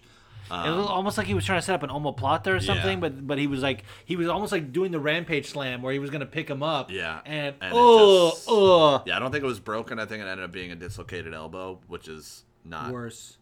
great. Yeah. Um, but a similar injury to what Jamal Hill. had against Paul Craig. yeah. Yeah. yeah, similar. Oh. Um, and then here's my pick for fight of the night: Matt Frivola versus Benoit Saint Denis. Absa goddamn Lulu. Yeah. yeah, Yeah, I know. I feel like there's some bangers on the prelims. Uh, I was gonna talk about fucking uh, Slava Claus, uh, Vyacheslav Borshchev Oh, versus yeah, yeah. versus the Saudi Claus, whatever. Dude, I loved his interview on the MMA Me too. I, I was gonna skip it, but I'm glad, Glad I didn't. listened. Yeah. yeah, it was fun. He just he's got just a great personality, and not even like super. He's not like funny. He's not what I mean. Of, according to you, right? He's like you know in the gym, like dancing and shit, Yeah, like he's whatever. just like, like, an just like an upbeat, positive guy. positive, down to earth, and like talking about like how he almost walked away. yeah, And Uriah. I convinced him not to. Yeah. and and I liked where he said like, I, I was done. Like I was fully convinced that I was done, but Uriah convinced me because I trust him. Love just said like because I trust him, he told me I could do it. I could do it. Yeah. I was like, wow. Yeah. That's to put to have that level of trust in your coach is a huge, Huge. huge, thing. Yeah. Uh, so I, I, I found that to be kind of wholesome. Where like, yeah. I didn't believe in myself, but he did, and I trust him. So I, I went with it, what he said. And I love I love what Uriah said too, where he was like, I think Uriah said, "Have you ever been in that position before?" Like someone saying they're done, and you, you was like, "Yeah, no, sometimes they are." Like you hear someone say, and you know they're done. Like you maybe knew it before they did, but like he's like, "No, I, he was not done. He, Yeah. I knew he needed that." I, I loved his part where he was talking about where like where, think I know what you're talking where about. people want to fight. Yeah. And he's like, I had this 18 year old kid who's like, you don't understand. I'm yeah, ready, bro. Yeah, you don't understand. I'm ready. He's like, okay, well, there's this 15 year old girl over here. Of 115 pounds. It was Cory McKenna. He's Uh, I thought she was young too, or was that some? Was that a different one where he said like, "Here's a 15 year old kid," and then maybe I, know. forget, but but there was he told a couple different stories where people like really really wanted Yeah. to fight, and they're like, okay, well here's a 115 pound girl, and Yeah, see how you here's. Cory McKenna. and then she beats the shit out of Yeah. him. Like I love those stories. I love that. Yeah. Yeah. I'm usually the guy in our gym. Like, all right, go spar with Tom. He's never won a fight, and see how you do against him. That's so funny. yeah. So who do you think's gonna win that fight though, Frivola or Saint Denis? I mean, I don't know, but I'm backing Frivola 100%. Yeah, I like Frivola a lot. I and I generally don't like when people do call outs they know they're not gonna get. But watching him just continuously try, call call, out Patty. out Paddy Pimblett for years after great. every fight is hilarious. Yeah. Like it, it's annoying. Like it's good at first, and then it gets annoying, and then it's good again. Yeah, exactly- he's at the- exactly. He's, He's at, at the, the- good again yeah. part. Yeah. Uh, and then we got the battle of the divorces. Oh my god, I could not believe when you told me that. Yeah. So Was this off mic or on mic? I think it was during break when you were like, Tom looks at me and he goes, Mackenzie Dern's getting hotter. and I, like the look of it was like almost like concern. I told her I was just like, dude, if you she's becoming too powerful. You need to see what she. If you didn't see, look up Mackenzie Dern's media day. Like she just looked so goddamn pretty. Like yeah, she, she, had is- this nice like lavender blouse or some shit on there. Like God, she's great. you just came when I Um, said that. yeah, yeah. I'm rocking a chub right Yeah, now. Um, but I saw something earlier that was like, it was a screenshot with a quote of Mackenzie Dern talking about how this fight is just about paying her ex, and then Jessica Andrade has a has a quote because she's also getting divorced, where she said like the reason she's taken five fights this year is because she's getting divorced and it's expensive, and then Yeah. and then somebody took those two screenshots and posted them and then captured it with. Uh, Jon Anik is going to say some really normal things during this fight. Both of these fighters are battling custody battles. Like, I could not fucking believe that. I could not fucking and like he's like the consummate professional. Yeah. and is just so good at his job. They're like to talk about that. It was I'll never forget. It was like Chris Gutierrez and Andre. oh, I can fucking picture the guy. He was on. He was on Rhino's show. Um, Rhino's punching the air right now that you're not remembering. I know. I know. Now I'm gonna look it up because I'm. But yeah, that that fight is. I feel really bad for both of them. Oh, she's lost three in a row. Holy shit. Andre Ewell. I'm not even there yet, and it's Andre Ewell. I'm just. I'm just gonna confirm. It, it just came to me. Yeah, she's had five fights this year. Lauren Murphy, Erin Blanchfield, Yan and Tatiana Suarez. Being that she's got two submission losses, I'm gonna pick Mackenzie Dern. However, Mackenzie Dern does not have great takedowns. Yes, I think Jessica Andrade is the more complete fighter. Um, Mackenzie Dern, like her Angela Hill fight, was just insane. Yeah, I know that she's been working with Henry Cejudo on her wrestling. Really, Mackenzie camp. has. Yeah, um, which could be helpful. That's interesting. So Cejudo becoming like a prolific coach. Yeah, yeah. Uh, unfortunate. Un- yeah, I agree. Unfortunately, Uh, but yeah, I because he won't shut up about it. yeah. I'm the greatest of all time. Like I hate his voice inflections. I know. Um, yeah, I'm picking Dern. Yeah. Have you Yeah. seen that uh, the Jessica Andrade nudes? I have. I, I I know your reaction. I got to be honest with you. Didn't hate it. Didn't love it either. Look, she's fine. She's a Yeah. sweetheart. I shouldn't have even brought it up. Yeah. But like every time I see her, I just You think about it. see the picture of her holding a rose over her puss. I don't know. It just it's what I see, and I just wish Mackenzie Dern would do something similar. now that's worth seven ninety nine a month. Oh, you're so funny. Um, That's good because I'm trying to be a comedian. yeah. Hey. Uh, Not trying to be. You are. correct. You are a comedian. Yeah, I I'm not a comedian until next Friday when I get paid for doing a show for the first time. That's when I'll officially feel like one. Okay. But for now, I'm just I'm trying. uh, and then we got the heavyweights. Sergey and Tom. We kind of already talked about this. Yeah. Oh, I forgot that the co-main. For some reason, I thought the main. I was like, did we skip a Yeah. fight? No. Yeah, they are co-main. I think because they're interim and it's a short notice thing. Yeah, yeah. No, Um, I I remember now. That there was a whole thing because they want to promote a real title fight Yeah. on the. Yeah, so I, I'm picking Tom, but Sergey's good too. Sergey's really yes. good. Sergey's good, and also like what's crazy is like they both have the shortest average fight time in the UFC. Yeah, which is wild. Yeah. I mean, it's the heavyweight division, so it doesn't surprise me. yeah. But it's just interesting that like those two are matched up for a title right now. And, and interestingly enough, because it's a title, I think we at least see a second round. I'm hoping. Yeah, I hope Like, so too. 'cause- and they both have a ton of first round finishes. I think Sergey's on like a six fight streak of first round finishes or something. But like, Yep. and like Tom's fight fight was in the first round. yeah, he's Um, good. Yeah, they're both really good. Uh, I think they have very different skill sets. Yes. Um, if I think if Tom can get it out of the first round, it's gonna look good for him, even on short Yes. notice.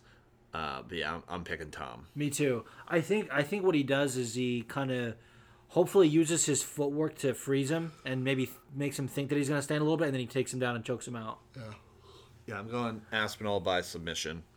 Yeah, me too. That or like ground and pound TKO. Yeah, I think a finish on the ground is is, Yeah. is what we're, Yeah. we're lo- we're looking for. and the main event. This Yuri honestly, Prochazka like it could be it's a it's a coin flip Yeah, because Yuri will get drawn to these firefights and like Alex has been in there. yeah. He's been there, done that. So here's here's my my thing with that is, and kind of Anthony Smith kind of t- talked about this on Ariel's show is Yuri Prochazka is very hittable, Yes, very hittable, that's what I was thinking too. He'll take one to give one. but he's also like I don't think I've ever seen anyone take a punch as hard as he took that left hand from Dominic Reyes when he like overextended with that right hand and Dominic stepped back and caught him with one of the cleanest punches I've ever seen and it didn't phase him at all. But then like you see him get knocked out by King Mo back in the day. So Oh, like yeah. he's very hittable, but he's also tough as shit and has a really good chin. But that left hook from Alex is, is Yeah. is it will it hold up at this weight class because it didn't do much against Jan when he fought, you know, Blachowicz. So it's it's a it's a really tough fight. I'm leaning towards Yuri. I want Alex to win. I really like Alex uh, a lot, and watching him get the double champ before Izzy would be just another notch on the the Izzy win side. But I'm gonna lean. I'm leaning Yuri. I'm I'm leaning Yuri, and like for me, it's it's like sort of like the reverse of what you said. Like I like both guys, but I really like Yuri. Yeah. And I think also, uh, if it if it was Alex, like, I'll, I'll be happy either way. I'll be happy for either guy. Yeah. Although I feel like Yuri is gonna be like just distraught. Like I'll be probably upset for him. Yeah. But uh, Alex getting the double champ, like you said, not not I'm not even thinking about in the context of like uh getting a notch over Izzy. It's just like it's so insane how he has He's so only had, li- like, 10 I would say he's so fights. little experience, and he's like vaulted into like these title fights. If he pulls it off, he will be like the most beatable double champ in history. Yeah. Because if you think about the double champs, Conor, granted he's beatable, but like he's also talented striker, like insanely talented, like Henry Cejudo, one of the greatest, Amanda Nunes, GSP, like DC. DC. These are all all-time greats, and then it's like a guy who has no wrestling. Yeah, he's got he's eight and two in his his MMA career. So this is his eleventh career MMA fight, and he could win a championship in a second weight class. Insane. And I would just like to say that I said this a while ago. That I said that Alex. I, I, don't remember if I said this before he beat Izzy or after he beat Izzy, but I said that he beats Izzy, and then if he wants to move up, I wouldn't necessarily hate his chances against Yuri or Jamal. Uh, Yeah, because they're then- strikers. and then I also said If he so chooses to move up to heavyweight after that and say Ciryl Gane is champion at that time, I don't necessarily hate his chances against Ciryl. And then he could be a three weight world champion and still suck at MMA. Yeah. yeah, dude. That's why I don't hate his chances against Ciryl either. I mean, he's absolutely fucked against uh, Like Aspinall. Aspinall or Sergey. Yeah. But yeah. Um yeah, I I'm I'm leaning Yuri. But I would love to see Alex win. Yeah. no, it's um it's gonna be a wild night of fights. It's not like these crazy stacked cards we usually get with uh, MSG, but Yeah, it's it's gonna be a good one though. yeah. I uh, oh, Loopy's on this card. Maybe that's where you saw got her. it. Well, I, I thought she also fought recently because that's her thing. I'm sure she did. like- yeah. Let's see when her Yeah. When was her last fight? uh September on the Grasso. Oh yeah. The, the, so yeah, not not Not not too long not ago. too long ago. That's a pretty quick turnaround. That's like Yeah, camp like to camp. months. That's like yeah. Going right camps, yeah. going right into it. Fucking a. Yeah, who who is Loopy fighting? Tabitha Ricci. Yeah. Oh, that's the girl with the fucking hot. Uh, uh, I thought you were gonna say dump truck ass. I think that too. she's got I think sternum tattoo. She's got like a Naruto. oh, maybe I don't know. I just am too busy looking at them cheeks. Yeah, yeah. She's a, an absolute fucking dump truck. All right, I think Oh. that's all we got. That's the main event, right? Yeah. Yeah. Oh, Jared Gordon versus Marco Madsen. Um, John Castaneda. That's uh, sexy Mexi. Oh. That's a weird catch weight of one thirty. Oh, he missed weight. Is that? Oh, they both weighed in at 138, so it must have been an agreed upon. oh, that's weird. Yeah. That's a weird catch weight. Yeah. They usually go like 140. Yeah, exactly. That is so weird.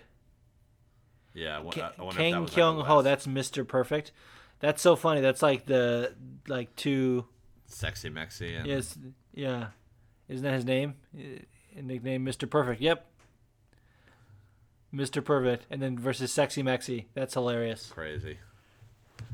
I remember watching Sexy Mexi in Combate Americas because like there was a time when I used to be obsessed with like Oh, Sam I'm- Alvey got a win in Combate or Karate Shut up. Combat. Oh, Karate Combat. That yeah, yeah. not Karate Combate. Yeah. Uh, man, the fucking. I would say there was a time when I was obsessed with like trying to prove like I'm not a casual bro. Like I'll watch whatever. And like I watched Sexy Mexi and Combate Americas, and I was just like, The I second fuck- biggest organization in the world, according to oh my guy. god, I've Cam- Campbell McLaren, dude. What a character! Yeah, what a guy. What a character! What a guy. All right, well I guess it's Yeah, just time to it, shout yeah. shout out the patrons and get the Let's get the fuck out of here. Do you have the list or? I do. I have it pulled up right here. Um, When you post the audio on Patreon, does it get sent out? it doesn't. We'll go over that. Okay. After- yeah, I we'll go over that it's been a while since we recorded in That's person. okay. I forget how it goes. Um, Jesus, where's our patrons?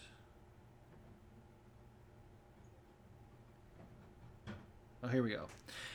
All right, shout out to APB, Sandy Pants, Alex from Jersey, T Cross, Fee, Dave L, Jimmy the Drunk, Mix the Man, Anonymous, David Everett, Wholesome MMA, Supermanly Nick, David S, D Decrons, Harry Andrew, Cakes, QAR, Dash, Zim, and Shane Terra. Thank you guys for your continued support. We would not be doing this show without you. Um, we're going to try to be more consistent as we talked about. Schedules opening up a little bit.